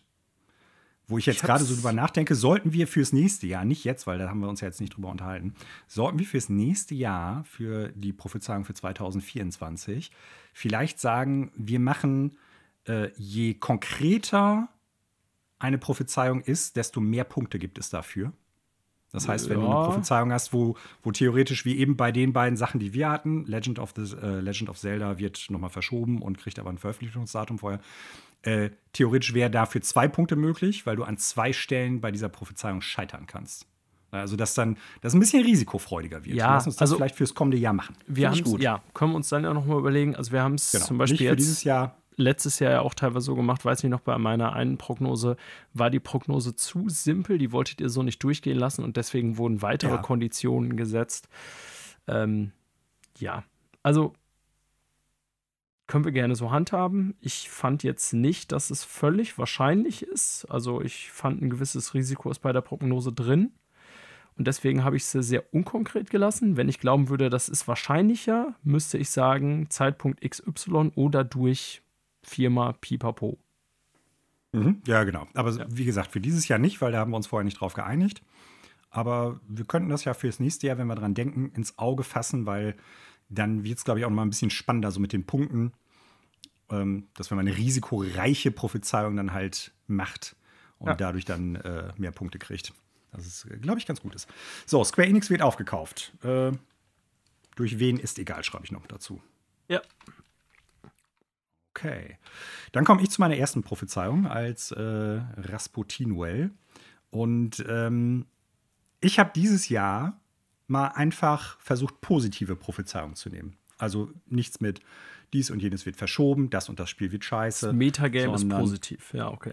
Genau, das habe ich bewusst dieses Jahr gemacht. Und das bedeutet allerdings dann auch in dem Zusammenhang, dass es mehr oder weniger die gleichen Prophezeiungen sind, bloß auf unterschiedliche Sachen ausgelegt. Na, also von daher kann man sich da jetzt vielleicht auch drüber streiten, ob das zu einfach oder zu gut ist. Meine erste Prophezeiung ist, Metal Gear kommt zurück. Und zwar werden wir mindestens einen Trailer zu einem neuen, richtigen Metal Gear sehen. Und mit richtigen Metal Gear meine ich nicht irgendwie ein Pachinko, ich meine nicht ein, keine Ahnung, Mobile Game Spin-Off, sondern ich meine tatsächlich für Konsolen, entweder Switch, PS5, Xbox Series X, PC. Also schon ein richtiges Metal Gear, wie die Metal Gear Solid Serie. Kein Remake, also ein richtig neues Metal Gear. Ich hab extra geschrieben, kann Remake oder ein neuer Teil sein. Wobei Remake würde ich dann auch ganz deutlich sagen, ein Remake wäre kein Port, kein Remaster, sondern wirklich wie zum Beispiel von Demon's Souls zum Demon's Souls Remake. Okay. Also, wo man ganz klar sagen kann, das würde ich durchgehen lassen, weil eine Portierung wäre mir ein bisschen billig, so abgescaled. Genau. Ja. Portierung ganz klar und deutlich zählt nicht. Es muss ein richtiges Remake sein. Zum Beispiel auch Xenoblade Chronicles von der Wii auf die Switch, kein Remake. Okay, okay. Das würde für mich als Port zählen. Auch eine Collection oder sowas mit den Teilen, die im Prinzip einfach nur auf 4K dann laufen, wäre für mich auch nur ein Port und kein Remake. Also es muss entweder ein richtiges Remake sein, siehe The Last of Us 1, siehe Demon's Souls, siehe jetzt Advance Wars oder ein ganz komplett neuer Teil. Ja, muss dann natürlich von Konami kommen, weil da liegt ja die IP, die Rechte. Ja, also kann aber natürlich auch sein, dass es halt in Kooperation mit jemandem gemacht wird. Genau. Also wie zum Beispiel jetzt auch bei Silent Hill. Also Konami wird damit was machen, da bin ich mir sicher. Dementsprechend würde ich sagen, es ist durchaus wahrscheinlich. Die Frage ist tatsächlich nur, ob wir es dieses Jahr sehen werden. Das ist für mich eher die Frage. Insofern finde ich es okay. Ja. Ja, also eine Ankündigung allein zum Beispiel reicht nicht. Es muss ein Trailer sein. Ja. Ah, okay. Mhm. So habe ich hier aufgeschrieben. Ich habe genau aufgeschrieben, Metal Gear ist zurück. Mindestens ein Trailer zu einem echten Remake oder ein neuer Teil. Okay. Basti. So. Nummer 2. Ich schäme mich ja schon fast, weil meine Prognosen so einfach gestrickt sind immer. Aber das heiß erwartete, der fetteste Pfeil im Köcher von Ubisoft, Skull and Bones, wird nicht wie prognostiziert oder wie angekündigt am 9. März erscheinen, sondern wird frühestens im Oktober das Licht der Welt erblicken. Da werden noch mal 6 Monate mistige Scheißarbeit draufgepackt. Und vorher wird das nix. So, hatte ich witzigerweise auch unter meinen Prognosen. Nehme ich natürlich jetzt nicht, hätte ich auch nicht genommen, war eher so in der Reserveliste. Aber just saying, ja. Mhm. Ja. Ich kann da auch noch was eben zu sagen. Ich hatte jetzt keine konkrete Spielprognose zu Ubisoft, aber ich hatte erst vorgehabt zu sagen, Ubisoft werden höchstens 2 Spiele rausbringen und es ist keins der lang erwarteten Spiele wie Beyond Good and Evil 2, Sands of Time Remake und. Ich hatte auch was zu Ubisoft und zu Skull and Bones und zu Mirage, Assassin's Creed, aber habe ich beide jetzt erstmal so runtergelassen. Okay. So, wie schreibe ich das jetzt hier auf? Also Skull and Bones wird nicht vor Oktober erscheinen. So könnte man es ja, ne? Erscheint nicht vor Oktober. Ist schon, ist nicht unmutig, Basti. Also ich habe auch, also wird kurzfristig verschoben, habe ich auch gesagt. Ich habe dann überlegt, wann. Oktober scheint mir tatsächlich schon mutig, aber gut. Ne, sonst wäre es auch, glaube ich, ja. Ich will ja nicht nur die einfachen Zielscheiben. Ja, alles gut, erwischen, alles gut. Ne? So, Nostradaniel. Meins geht in ähnliche Richtung. Ich habe deswegen das quasi zweikonditional formuliert. Ich muss mal gucken, ob ihr das so durchgehen lassen werdet. Ich lese mal vor. Starfield wird erst im Herbst erscheinen und Redfall wird das deutlich besser bewertete Xbox-Exclusive von Bethesda. Mhm. Starfield, ich habe es nochmal nachgeguckt. Offizielles Date hat es nicht. Erstes Halbjahr 2023 ist die neue Ansage, nachdem es ja eigentlich schon November 2022 erscheinen sollte. Ich sage aber erst Herbst. Wir können uns auch meinetwegen einigen auf, keine Ahnung, Oktober oder nicht vor Oktober, irgendwie sowas. Und ich hatte irgendwie so, ich habe über Bethesda nachgedacht, deswegen dachte ich, bringe ich Redfall nochmal in den Mix, weil es vielleicht auch sonst ein bisschen zu billig wäre. Den zweiten Teil meiner Prognose halte ich allerdings sogar für wahrscheinlicher, nämlich dass Redfall besser, hier wiederum Metascore als Maßstab, bewertet sein wird als Starfield. Ich wollte nicht meine Prognose von letzten Jahr wiederholen mit User-Score, zumal ich jetzt auch, glaube ich, nicht die nochmal so stellen würde, weil ich schon davon ausgehe, dass Starfield gepolischter auf den Markt kommen wird, als es das geworden wäre. Ja, und deswegen habe ich das mit diesen 2 Bestandteilen dieser Prognose versehen. Müsst ihr sagen, ob das so in Ordnung ist für euch.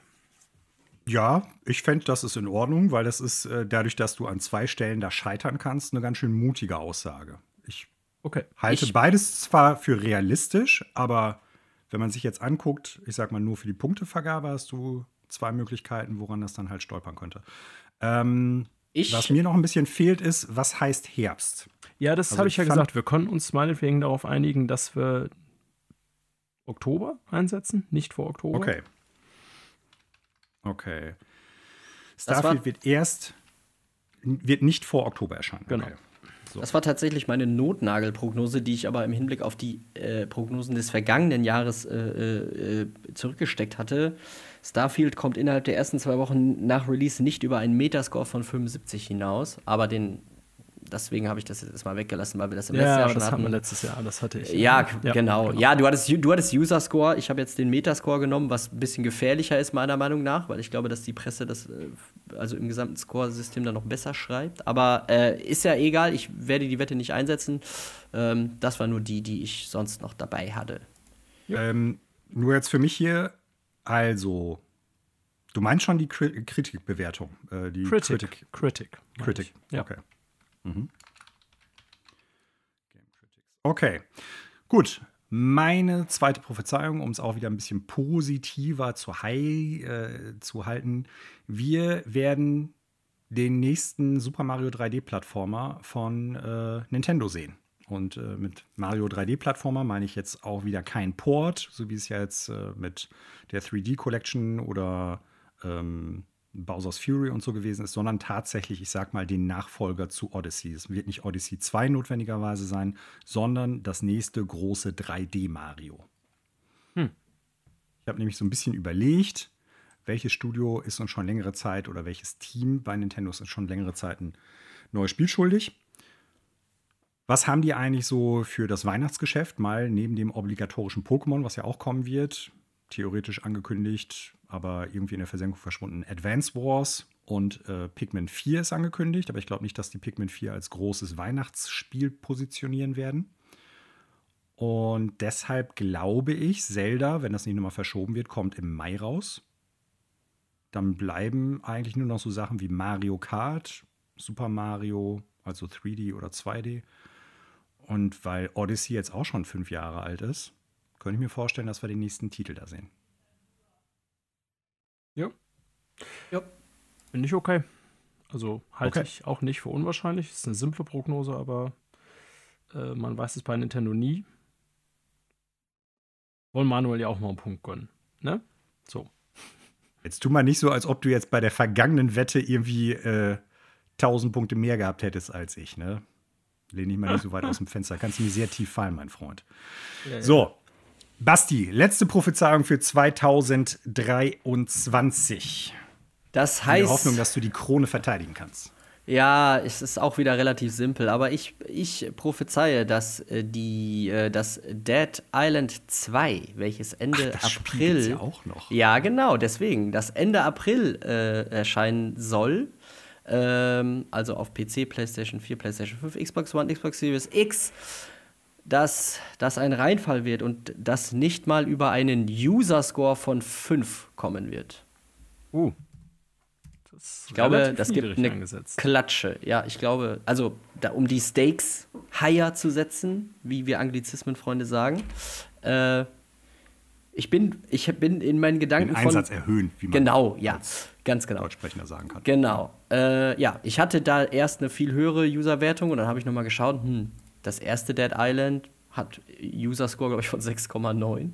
Also, und das ist ja eigentlich so retrospektiv, das eigentlich irgendwie ganz gut noch so, glaube ich, angesehen. Aber die User haben das offensichtlich nicht so ganz so gesehen. Deswegen, ich glaube, Dead Island 2 wird Fans anziehen, aber dann richtig auf die Schnauze fallen. Und deswegen wird der User-Score dann zum Ende des Jahres, wenn wir diese nächste Folge quasi oder Anfang nächsten Jahres aufnehmen, nicht über 5 liegen, der User-Score. Okay. Habe ich hier in Stein gemeißelt. Schön. So, Daniel, deine letzte Prognose? Meine letzte Prognose ist auch wieder sehr simpel und kurz. Auch da werdet ihr natürlich mir sagen, was ihr davon haltet, ob die genehmigt ist oder nicht. Nämlich, ich habe bei der letzten versucht, eine Hardware-spezifische sozusagen zu nehmen. Nachdem ich jetzt einmal Software und ja, ein Studio hatte, Nintendo kündigt den Switch-Nachfolger an, was auch immer es ist.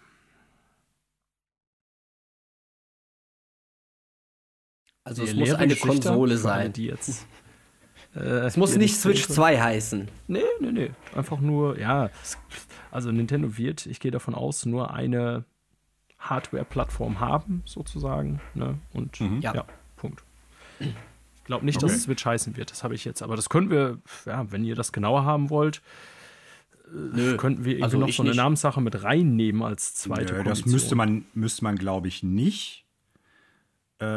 Ich würde eher noch so ein Ausschlusskriterium vielleicht mit reinnehmen. Und zwar nicht eine. Zählt für dich auch eine Switch Pro dazu? Oder ist es. Nein.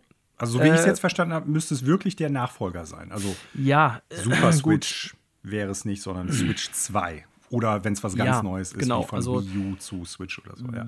Da könnten wir uns dann Ende des Jahres noch drüber streiten, was es ist, weil Hardware ist da natürlich immer heutzutage so, wo sind die Grenzen da? Ist die Xbox One X jetzt eine neue Konsole gewesen oder nur ein Upgrade der Xbox One? Ist die PlayStation 4 Pro eine neue Konsole? Nein, ich würde schon sagen, also wirklich ein Nachfolger. So, ne? Also ob die jetzt Switch 2 heißt, weiß ich nicht, aber wirklich ein Nachfolger der Switch. So. Also ich würde sagen, das muss auf jeden Fall entweder einen eklatanten Hardware-Schritt nach vorne geben. Also entweder die Rechenkapazität muss eklatant stärker sein und nicht nur einfach irgendwie doppelt so stark, sondern wirklich ein bisschen mehr. Ja. Ein guter Indikator dafür ist natürlich bei Nintendo vor allen Dingen, das bei den anderen beiden ja so ein bisschen schwammig. Die Vermarktung. Naja, die Exklusivität von Spielen. Genau, die Spiele-Exklusivität für die neue Konsole.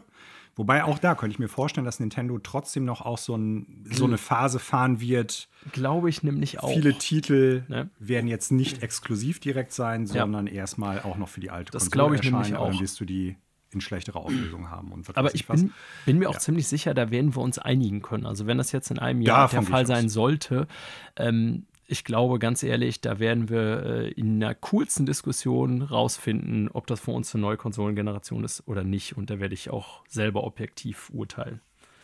Ich glaube, das werden wir schon machen, wenn das Ding angekündigt werden sollte. Wahrscheinlich, ja.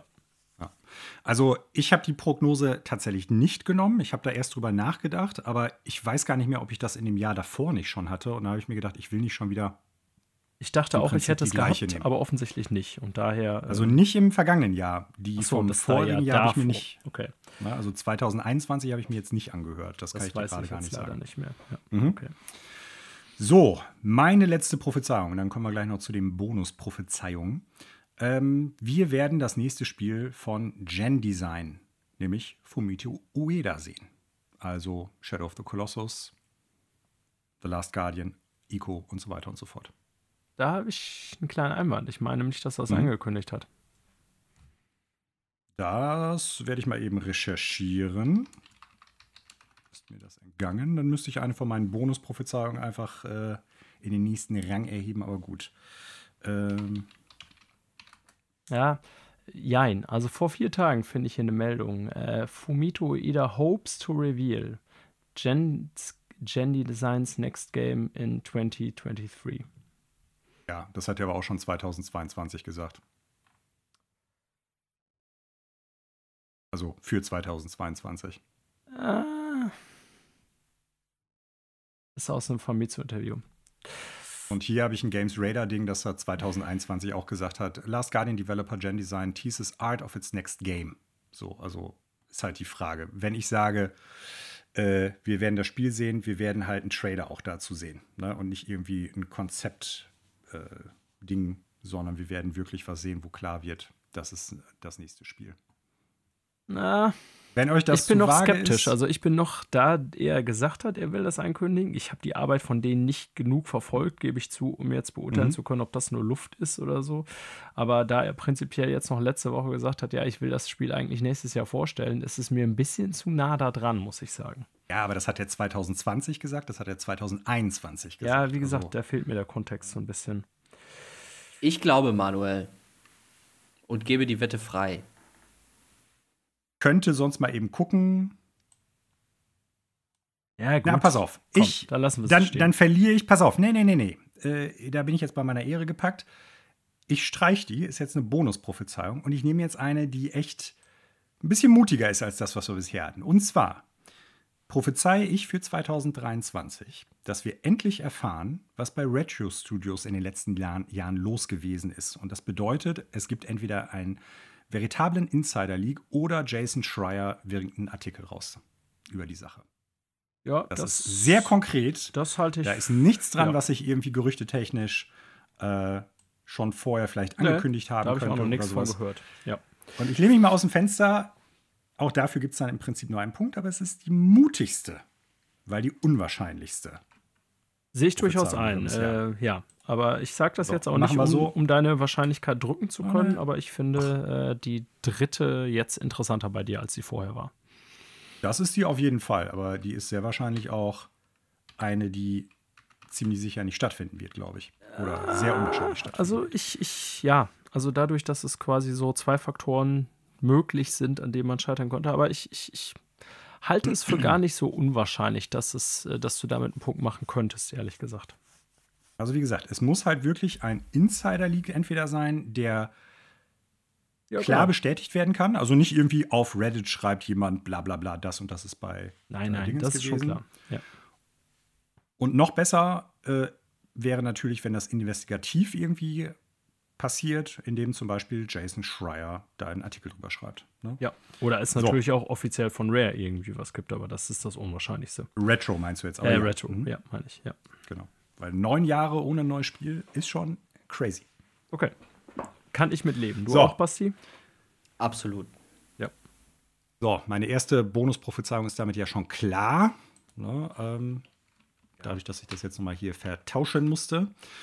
Dann, Basti, du hast keine Bonusprophezeiung, aber Daniel, du hast noch was. Was hast du noch? Ich hau die jetzt mal hintereinander weg, was ich noch auf der Liste hatte, mich aber dann für andere entschieden habe. Es wird eine Konsumentenklage gegen Sony wegen des DualSense Edge geben. Dachte ich dann erst, aber gibt es sie in den USA zum Beispiel nicht immer? So war die Frage, deswegen habe ich sie weggelassen oder sehr oft zumindest. Dann hatte ich noch eine spielbezogene Prognose. Hogwarts Legacy Metascore wird über 80 liegen, das Spiel sich mindestens 5 Millionen Mal verkaufen. Ja, Forspoken, nochmal ein Spiel bezogen hatte ich, wird keinen Metascore über 75 haben. Und ich hatte noch eine zu PSVR 2, aber auch die habe ich nicht mehr finalisiert und deswegen noch relativ unkonkret hier im Sinne von gespaltenes Fazit. PSVR 2 wird ein gespaltenes Fazit gespaltene Wertungsfazit zum Launch haben und niemals ausverkauft sein. Also im Sinne von ist nicht erhältlich. Der zweite Bereich wäre eher das, wo ich das Risiko sah. Ja, und ich hatte noch mit Skull & Bones, dass es kurzfristig verschoben wird, wie Basti schon gesagt hatte. Aber das waren so diejenigen, die ich erst hatte, dann aber nach hinten geschoben habe und deswegen auch teilweise nicht mehr finalisiert oder fein ausgearbeitet habe. Aber das waren noch Gedanken, die ich hatte sozusagen. Ja. Mhm. Ich hatte als Bonusprophezeiung, das, was ich jetzt eben als Hauptprophezeiung genommen habe, dass bei Retro Studios endlich ein bisschen transparent wird, was da passiert ist in den letzten Jahren, beziehungsweise was da los ist. Und dann hatte ich im Zuge von Metal Gear ist zurück, dass auch noch ein Metal Gear Solid 4 Port für die PlayStation 5 angekündigt wird. Also kein Remake, sondern ein Port. Okay, interessant. Und auch keine Cloud-Variante, weil Metal Gear Solid 4 ist bisher nur auf der PlayStation 3 spielbar. Wusste ich nicht, aber ja. Ja, das kannst du nur auf der PlayStation 3 spielen. Und selbst wenn du es jetzt in diesem unsäglichen PlayStation Plus-Ding spielen würdest, auf der PlayStation 5, dann wäre das eine Cloud-Version, weil die läuft dann auf einer PlayStation 3. Ja, okay. So. Dann habe ich noch Pikmin 4 wird auf 2024 verschoben und The Last of Us Factions erscheint und wird ein ziemlich drüber Free-to-Play-Multiplayer-Shooter. Auch da habe ich mir jetzt keine Gedanken über User- bzw. Critic-Score gemacht. Geil. Aber ich wollte erst auch zu Factions eine machen, aber genau das Gegenteil. Ich wollte sagen, wollte prognostizieren, dass das rauskommt und entgegen aller Erwartungen voll der Kracher wird. Ich hatte es nur noch nicht präzisiert, woran ich das festmache, Spielerzahl oder User-Score oder wie auch immer. Aber die habe ich dann final weggelassen. Aber den Gedanken hatte ich auch. Also ich würde es nicht an der Spielerbasis festmachen, weil ich glaube, das könnte, gerade wenn es Free-to-Play ist, wird es eine relativ hohe, hohe Spielerbasis erstmal haben. Ja. Mhm. Aber ich würde schon das am Critic-Score festmachen. Oder so. Weil ich glaube, Last of Us ist jetzt mittlerweile eine Serie, egal ob Multiplayer oder Singleplayer das Spiel dann sein würde. Da werden sofort Leute auf Meta und OpenCritic das Spiel schlecht bewerten, weil die Themen eine Story drin haben, die Leute stört. Ja, so, ne? Das ist leider. Das heißt, das wirst du dann nur bedingt irgendwie rausrechnen können. Ja. Und deshalb hätte ich das dann, glaube ich, auf nur die Wertungen von Kritikern bezogen. Ja, hätte ich auch interessant gefunden. Ich finde fürs nächste Jahr, ich finde alle unsere Prognosen gut, aber Manuel hat mich da auf den Gedanken gebracht, wir könnten fürs nächste Jahr mal eine Meta machen, im Sinne von, alles muss Hardware bezogen, alles muss Spiele bezogen, alles muss, also nur so als Gedanke, alles muss positiv, alles muss negativ, also dass jeder so ein, oder mindestens, man könnte es auch anders machen, sagen, dass jeweils eine positive, ein eine Bereich negative, abgedeckt. Mhm. Ja, irgendwie so eine kleine Meta-Ebene mit reinbringen. Ja, schwerer für Basti machen, damit er nicht jedes Jahr die Pizza absondert. Und dann vielleicht noch die Sache, die ich eben gesagt habe, wenn du halt komplexere Vorhersagen tätigst, kriegst du halt auch mehr Punkte dafür. Ja. Die aber auch schneller scheitern können. Das erst nächstes Jahr. Genau. Das wird dann für 2024 die Prophezeiung betreffen. So, jetzt haben wir aber noch einen Punkt, über den haben wir letztes Jahr auch gesprochen. Und den finde ich auch ganz gut. In der nächsten Episode werden wir ja über die große Quartalsvorschau für das erste Quartal 2023 sprechen. Ist eine Menge drin. Nichtsdestotrotz, ja, da ist wirklich viel drin. Ja. Nichtsdestotrotz haben wir im vergangenen Jahr, und das wollen wir heute auch wieder machen, über unsere 3 am heißesten erwarteten Spiele gesprochen. Und wollen heute mal eben kurz gucken, welche sind das. Ne? Ah, freue ich mich schon drauf. So. Ich mich auch. Basti, du darfst wieder anfangen. Dann fange ich direkt Platz 3. Ach, von hinten. Ich habe das. Okay. Ja, würde ich sagen. Ich finde das immer spannender, wenn man hinten anfängt, als mit dem ersten Platz. Aber so.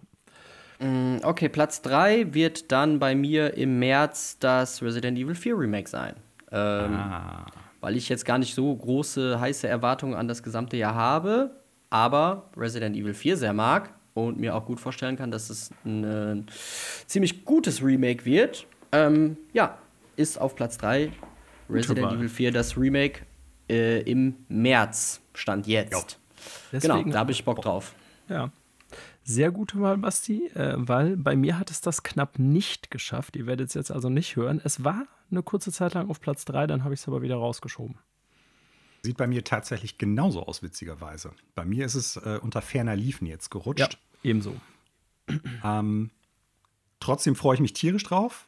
Und ich fand Resident Evil 7, Resident Evil 8, die Remakes von 2 und 3, alle super. Ich glaube, da steht uns mindestens ein sehr gutes Spiel ins Haus. Ich kann mir ehrlich nicht vorstellen, dass die das auch nur im Ansatz vergeigen. Ich auch nicht. Ja. Es wäre bizarr. Sauhart wundern. Also dann würde mich echt interessieren, was da schiefgelaufen ist. Aber ich kann es mir nicht vorstellen. Ja. Yep. So. Das sehe ich auch so. Daniel, Platz 3 bei dir. Ist ein Spiel, das ich da vor relativ kurzer Zeit, also ich spreche von Wochen, Monaten, noch nicht drauf gesetzt hätte. Aber bei mir hat jetzt Alan Wake 2 den dritten Platz eingenommen. Einfach deswegen, weil ich ja den ersten Teil ja nachgeholt habe letztes Jahr. Und das nächstes Jahr schon kommen? Ja, das ist, ich habe vorhin tatsächlich noch einen Tweet bzw. einen Instagram-Post von Sam Lake gesehen, der groß angekündigt hat, Alan Wake 2 2023. Ich sehe es gerade, steht auf der Seite von Alan Wake. Ja. Alan Wake Returns in 2023. Ja, war auch so angekündigt. Okay, cool. Also geringe Gefahr, wie bei allen Spielen, die wir hier meist erwartet besprechen, dass es verschoben wird. Aber Remedy haben eigentlich ihre Sachen in den letzten Jahren ganz gut auf der Kette gehabt. Das war nicht immer so, siehe Alan Wake, aber ich glaube durchaus daran, dass es kommt und ich freue mich deswegen drauf, es landet hier tatsächlich doch in den Top 3, weil ich habe viel über den ersten Teil der Sendung schon gesprochen. Spielerisch mit Sicherheit sehr altbacken, auch was das Leveldesign und so angeht. Aber Remedy hat große Schritte gemacht seitdem, behaupte ich. Die erzählerische Grundstruktur und die Charaktere und alles, was Remedy heute so gut macht, Gameplay und so weiter, sind da.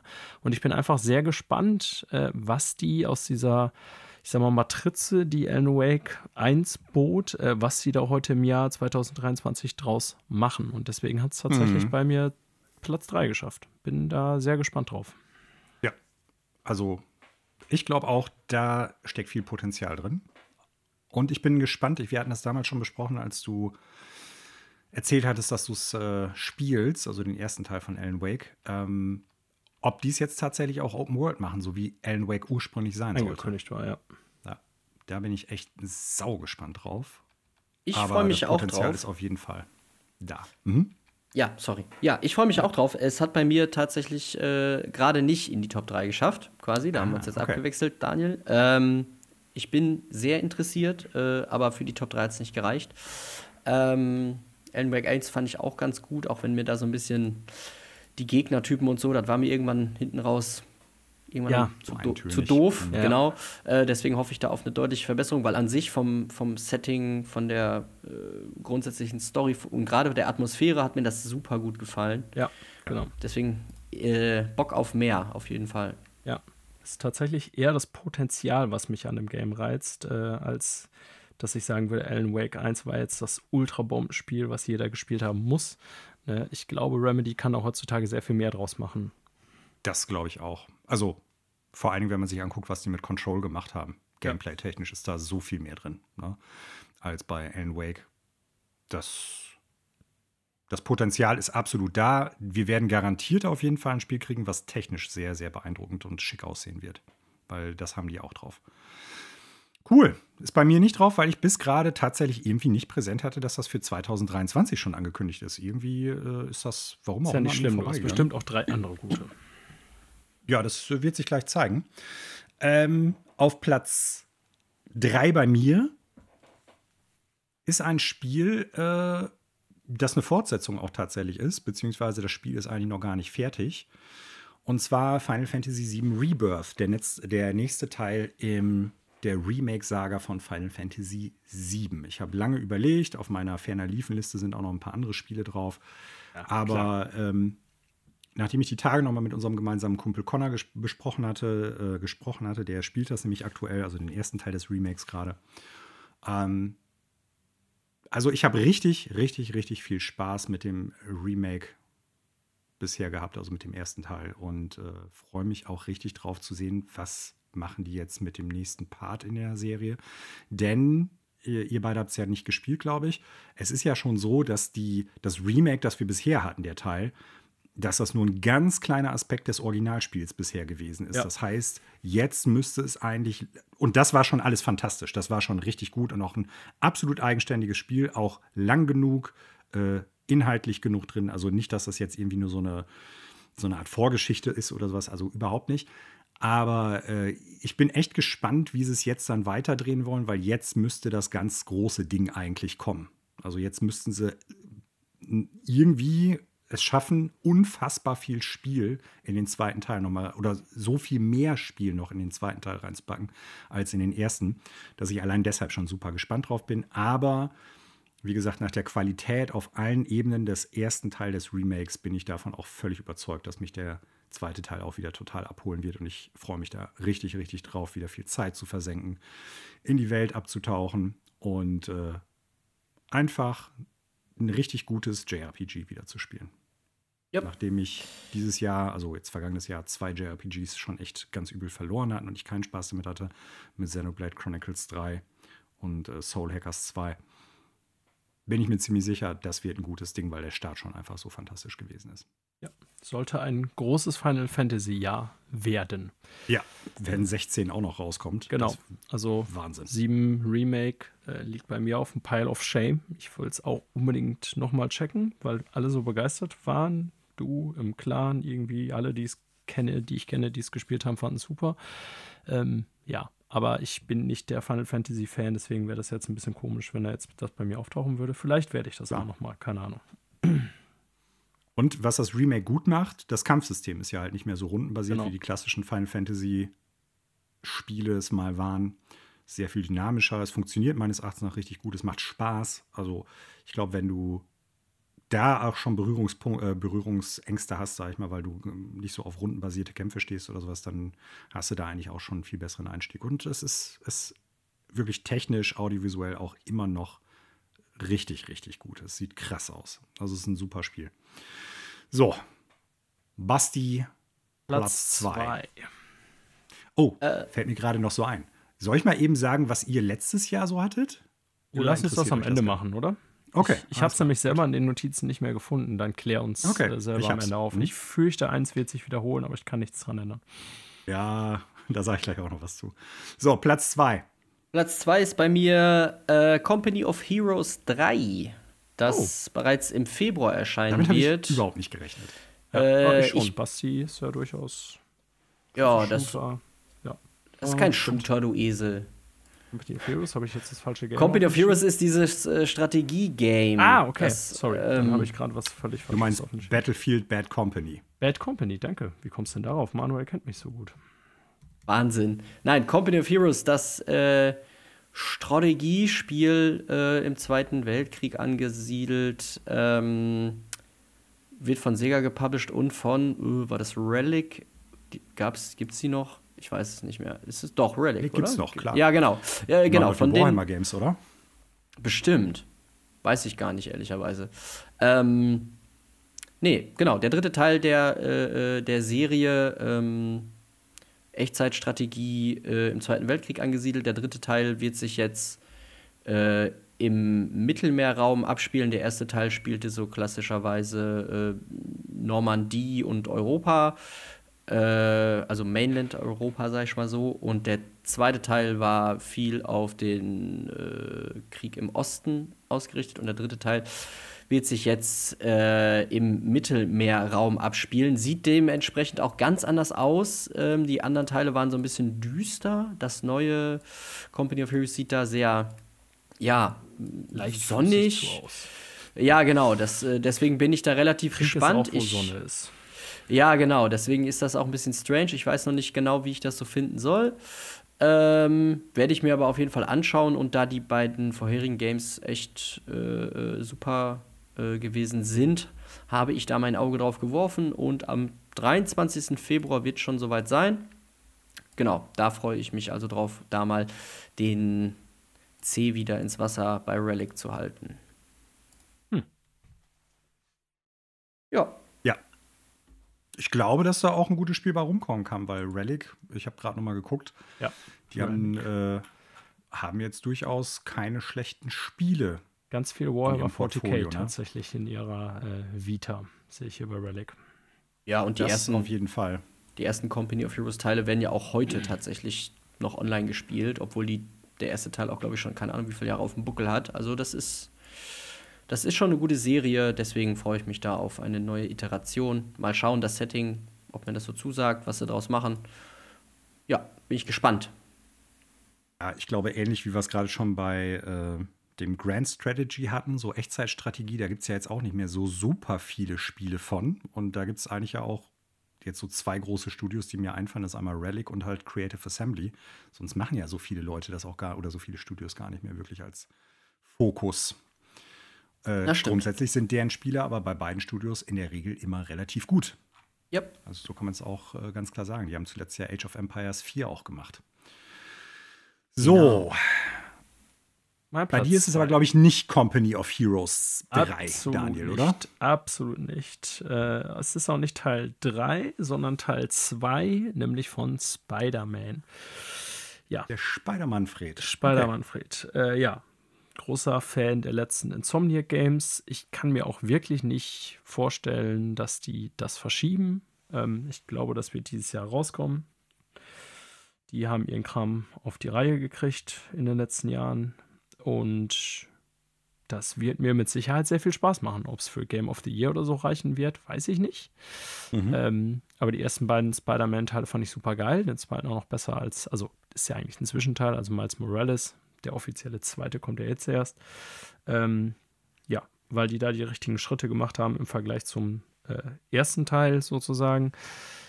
Denke ich, dass sie diese Lehren mit in den offiziellen, in das zweite große Spiel nehmen und dass das superb werden wird und ich im Herbst wieder durch New York schwingen werde in digitaler Version.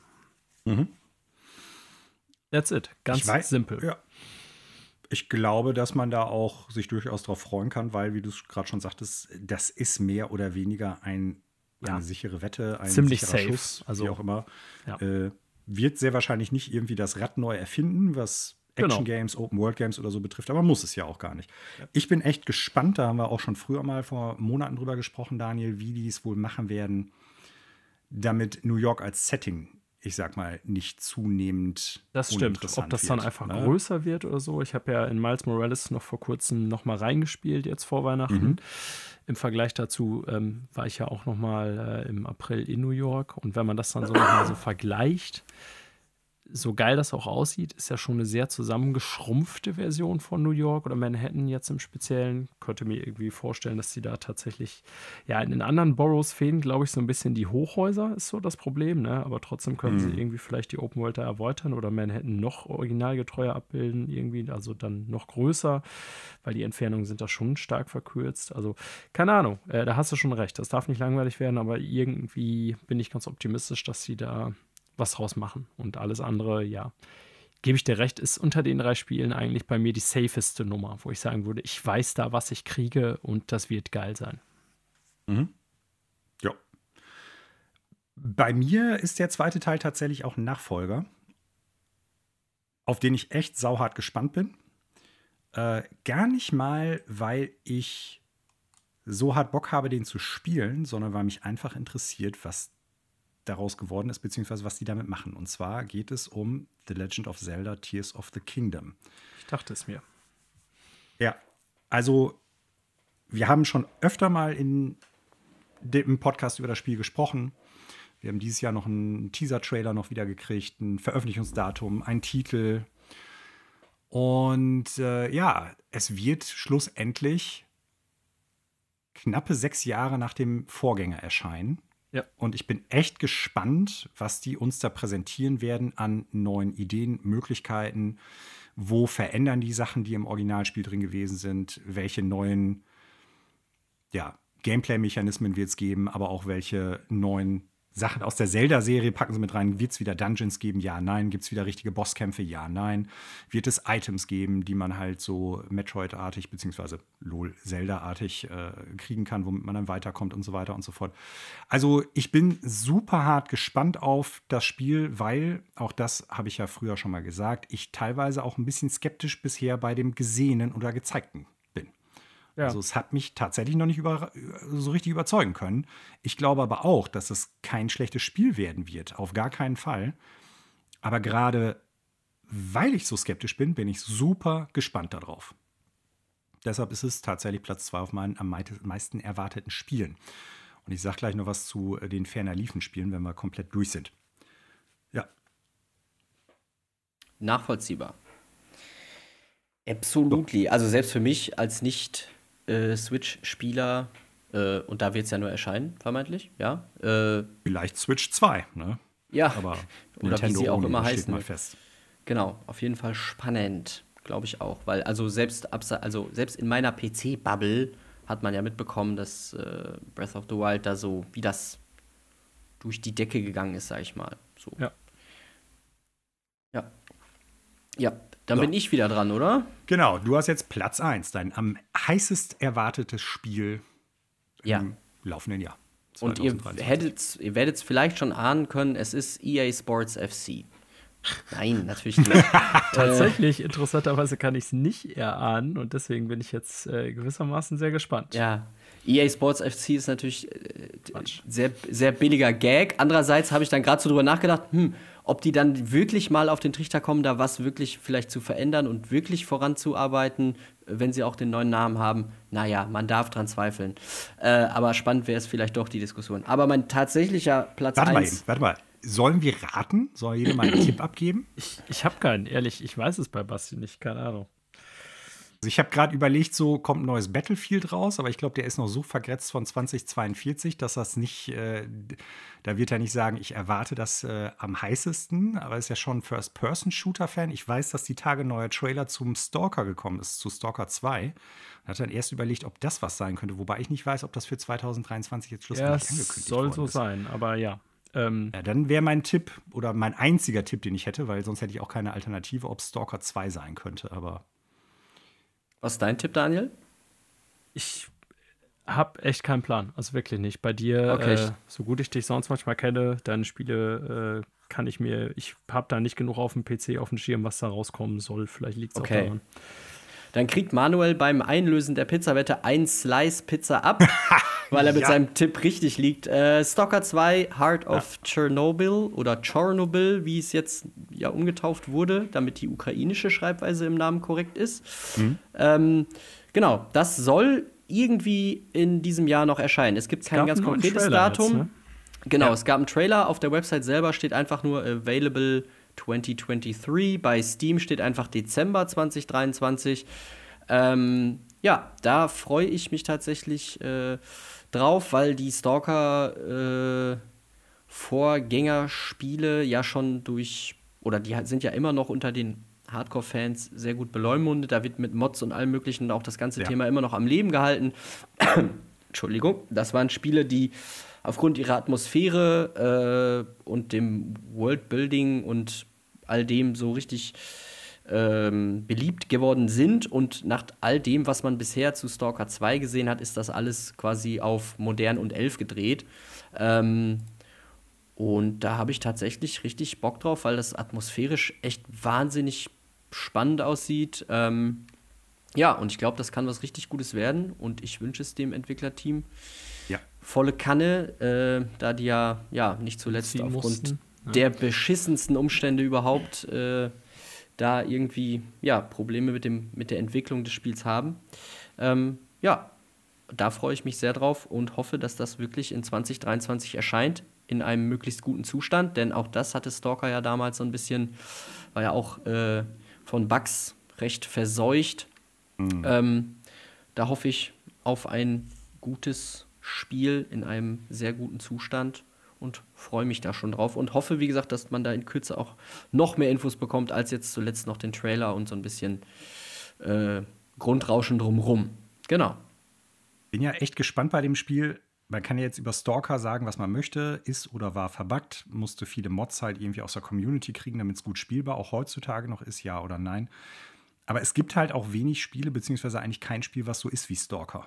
Das stimmt. Oder keine Serie, weil es ist nicht einfach nur, ich sag mal, ein 3D-Shooter. Ja, First-Person oder Ego-Shooter. Ne? Also es ist nicht einfach nur, ich sag mal, sowas wie Metro Exodus oder Metro generell in einem anderen Setting. Genau. Sondern es spielt sich schon echt total anders. Ja, genau. Und nicht nur, also ich meine damit nicht das Handling, wie es sich anfühlt, dann irgendwie da durch die Gegend zu pesen. Es ist halt echt ein verrücktes Spiel. Genau, das hat jede Menge zu bieten. Definitiv. Es ist mehr Simulation eigentlich, als dass es Ego-Shooter teilweise schon fast ist. Das stimmt, genau. Es hat so einen pseudorealistischen Anstrich, nenne ich das jetzt mal. Aufgrund der Komplexitäten, Gefährlichkeiten, Unwägbarkeiten. Und das, das mag ich zwischendurch mal sehr gerne, wie ich eben an dem RPG-Beispiel gesagt habe, dass man sich da manchmal durch solche sonstige Hoops bewegen muss, um voranzukommen. Und Stalker hat das, wie gesagt, in seinen Urfassungen gut gemacht. Und alles, was man von Stalker 2 sieht, ist, wie gesagt, das Beste, was man sich von Stalker wünschen kann, in einem neuen, besseren Gewand. Deswegen hoffe ich darauf, dass das auch eingelöst werden kann. Jo. So. Sollen wir jetzt bei Lambda auch raten? Ja. Rate mal, Manuel. Natürlich The Legend of Zelda Tears of the Kingdom. Genau. So wie es schon 2022 dein am meisten erwartetes Spiel war und 2021 auch. Das ist eigentlich langweilig. Nee, was soll ich machen? Mittlerweile, aber da du es sagst. Ehrlich sein, ist doch super. Ja, genau, ist es halt. kann ich leider nichts dran ändern. Aber du hast das vorhin so schön kommentiert, da habe ich nicht viel zu gesagt. Aber du hast das schon ganz gut beschrieben. Also ich bin mittlerweile, je länger das Spiel gedauert hat, um fertig zu werden, und das will ich jetzt gar nicht irgendwie kritisch sehen, weil es soll möglichst gut und poliert und so rauskommen, desto skeptischer bin ich gleichzeitig geworden, ob ich das überhaupt so lieben werde, weil es tritt in große Fußstapfen bei mir, und ich glaube auch mittlerweile nicht, dass ich so reingesogen werde wie in Breath of the Wild. Ich bin ein bisschen traurig, dass es auf der alten Hardware erscheint, bin ich ganz ehrlich. Ich würde mir, also keine Ahnung, so 6 Jahre später möchte ich das eigentlich woanders spielen als auf der Switch, der man doch zuletzt ihr Alter sehr angemerkt hat. Und da hätte ich 2020 noch deutlich besser drüber hinweg sehen können als 2022, da bin ich ganz ehrlich. Und deswegen bin ich tatsächlich mittlerweile einerseits vorfreudig, aber andererseits auch skeptisch oder sagen wir so neugierig, was denn jetzt das Spiel tatsächlich nach so vielen Jahren bieten wird und ob es dann tatsächlich auch überhaupt noch gut genug ist. Ne? Also meine Vorfreude oder Spannung auf das Spiel hat sich über die Jahre tatsächlich auch so ein bisschen geändert, das muss man sagen. Nichtsdestotrotz, ist es so das meist erwartete Spiel bei mir. Ob es das meistgespielte sein wird oder mein Game of the Year, bin ich sehr unsicher zum jetzigen Zeitpunkt. Mal sehen. Ja, verständlich. Ich habe es ja gerade schon gesagt, ich bin generell skeptisch. Ich glaube aber auch da, grundsätzlich wird das ein gutes Spiel werden. Ich bin aber nicht davon überzeugt, dass mich das Spiel abholen kann.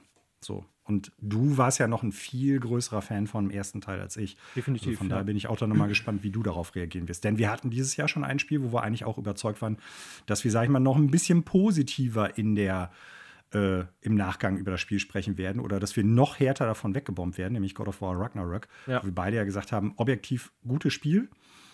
Du auch noch sehr viel, ich sag mal, positiver dem Spiel gegenübergestellt als ich. Und ich habe ja nicht gesagt, dass es ein schlechtes Spiel ist. Aber wo wir beide gesagt haben, irgendwie konnte uns das so oder so nicht mehr so abholen wie der erste Teil. Ne? Ja.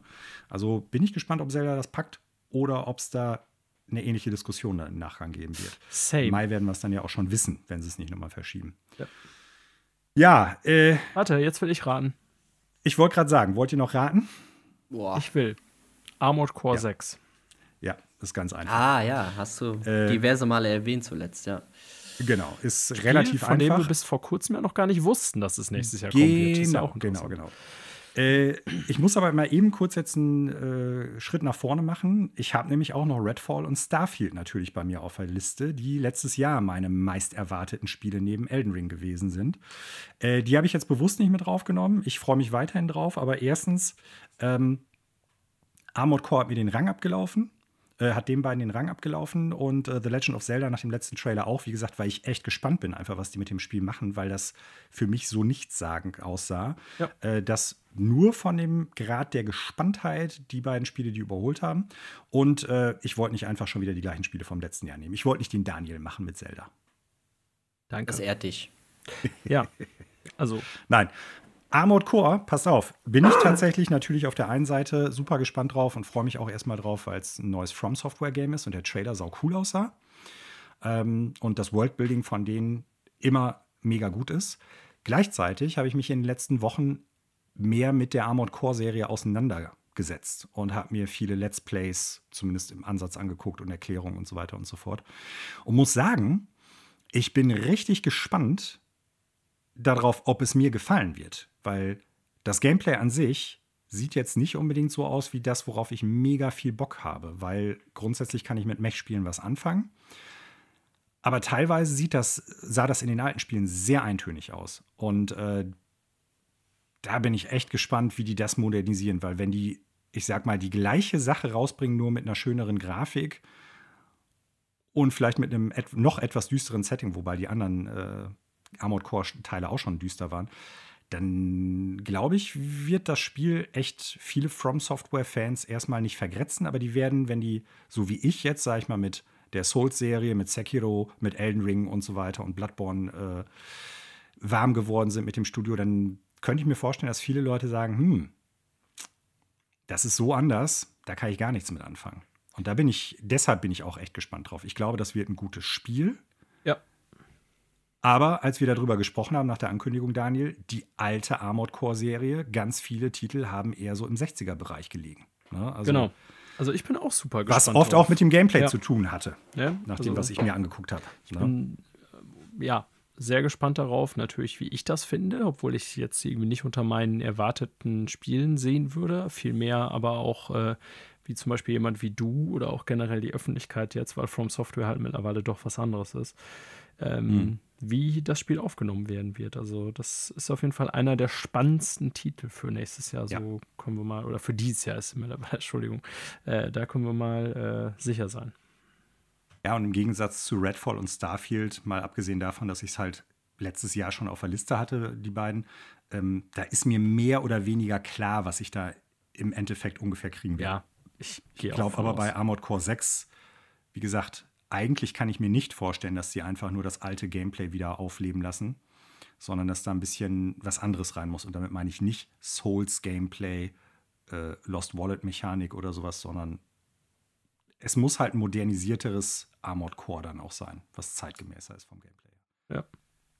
Ja, mein Platz 1. So, und dann, ich habe schon gesagt, ferner liefen bei mir Redfall, Starfield und Resident Evil 4 Remake. Dead Space Remake kommt noch. Also es kommen echt potenziell viele gute Spiele raus. Ich habe noch eins, dem ich auch einen Shoutout geben möchte, weil es bei mir tatsächlich jetzt sogar auf 4 gelandet ist. Resident Evil 4 Remake. So teilen sich quasi Platz. Jedi Survivor. Ich habe es nach dem letzten Trailer kurz überlegt. Ja, sehr cool. Genau, ob das es tatsächlich noch in die Top 3 schafft, hätte es nicht, aber ansonsten habe ich nämlich auch Resident Evil 4 Remake und Redfall sind bei mir auch drauf. Jedi Survivor will ich aber zumindest noch eben einen Shoutout hier geben. Habe ich auch sehr viel Bock drauf. Guter Punkt in dem Zusammenhang. Ja, ist bei mir auf der Liste, aber habe ich gar nicht so dran gedacht. Wird jetzt bei mir auch hinter Redfall, Starfield und Resident Evil 4 Remake landen. Jo. Basti, hast du noch ein paar Bonsu-Spiele? Nichts, was glaube ich nicht schon genannt wurde. Also das Dead Space Remake werde ich mir auf jeden Fall auch einmal gerne genauer ansehen. Und ich bin natürlich auch sehr interessiert an Starfield, auch wenn ich bei meiner Prognose, die ich dann rausgeworfen habe, davon ausgegangen bin, dass es da in den ersten 2 Wochen wieder zu ein bisschen Gehacke kommt. Bin ich trotzdem sehr gespannt, was sie daraus machen. Insbesondere, weil ich grundsätzlich bei Bethesda Games dieser Art, die mag ich eigentlich irgendwie, aber irgendwie dann auch wieder gar nicht, so manchmal. Das ist so, habe ich so ein zwiegespaltenes Verhältnis dazu. Und gleichzeitig habe ich bei den Starfield-Trailern und so immer gedacht, so, boah, irgendwie juckt mich das gar nicht. Aber umso, deswegen, also das ist jetzt nicht so, wo ich drauf hinfieber, dass ich das unbedingt zocken muss, aber ich bin einfach sehr gespannt, wie es dann sein wird. Auch wenn es natürlich so ein bisschen so ist, wie du schon gesagt hast, man weiß wahrscheinlich schon auf eine Art, was man da bekommt.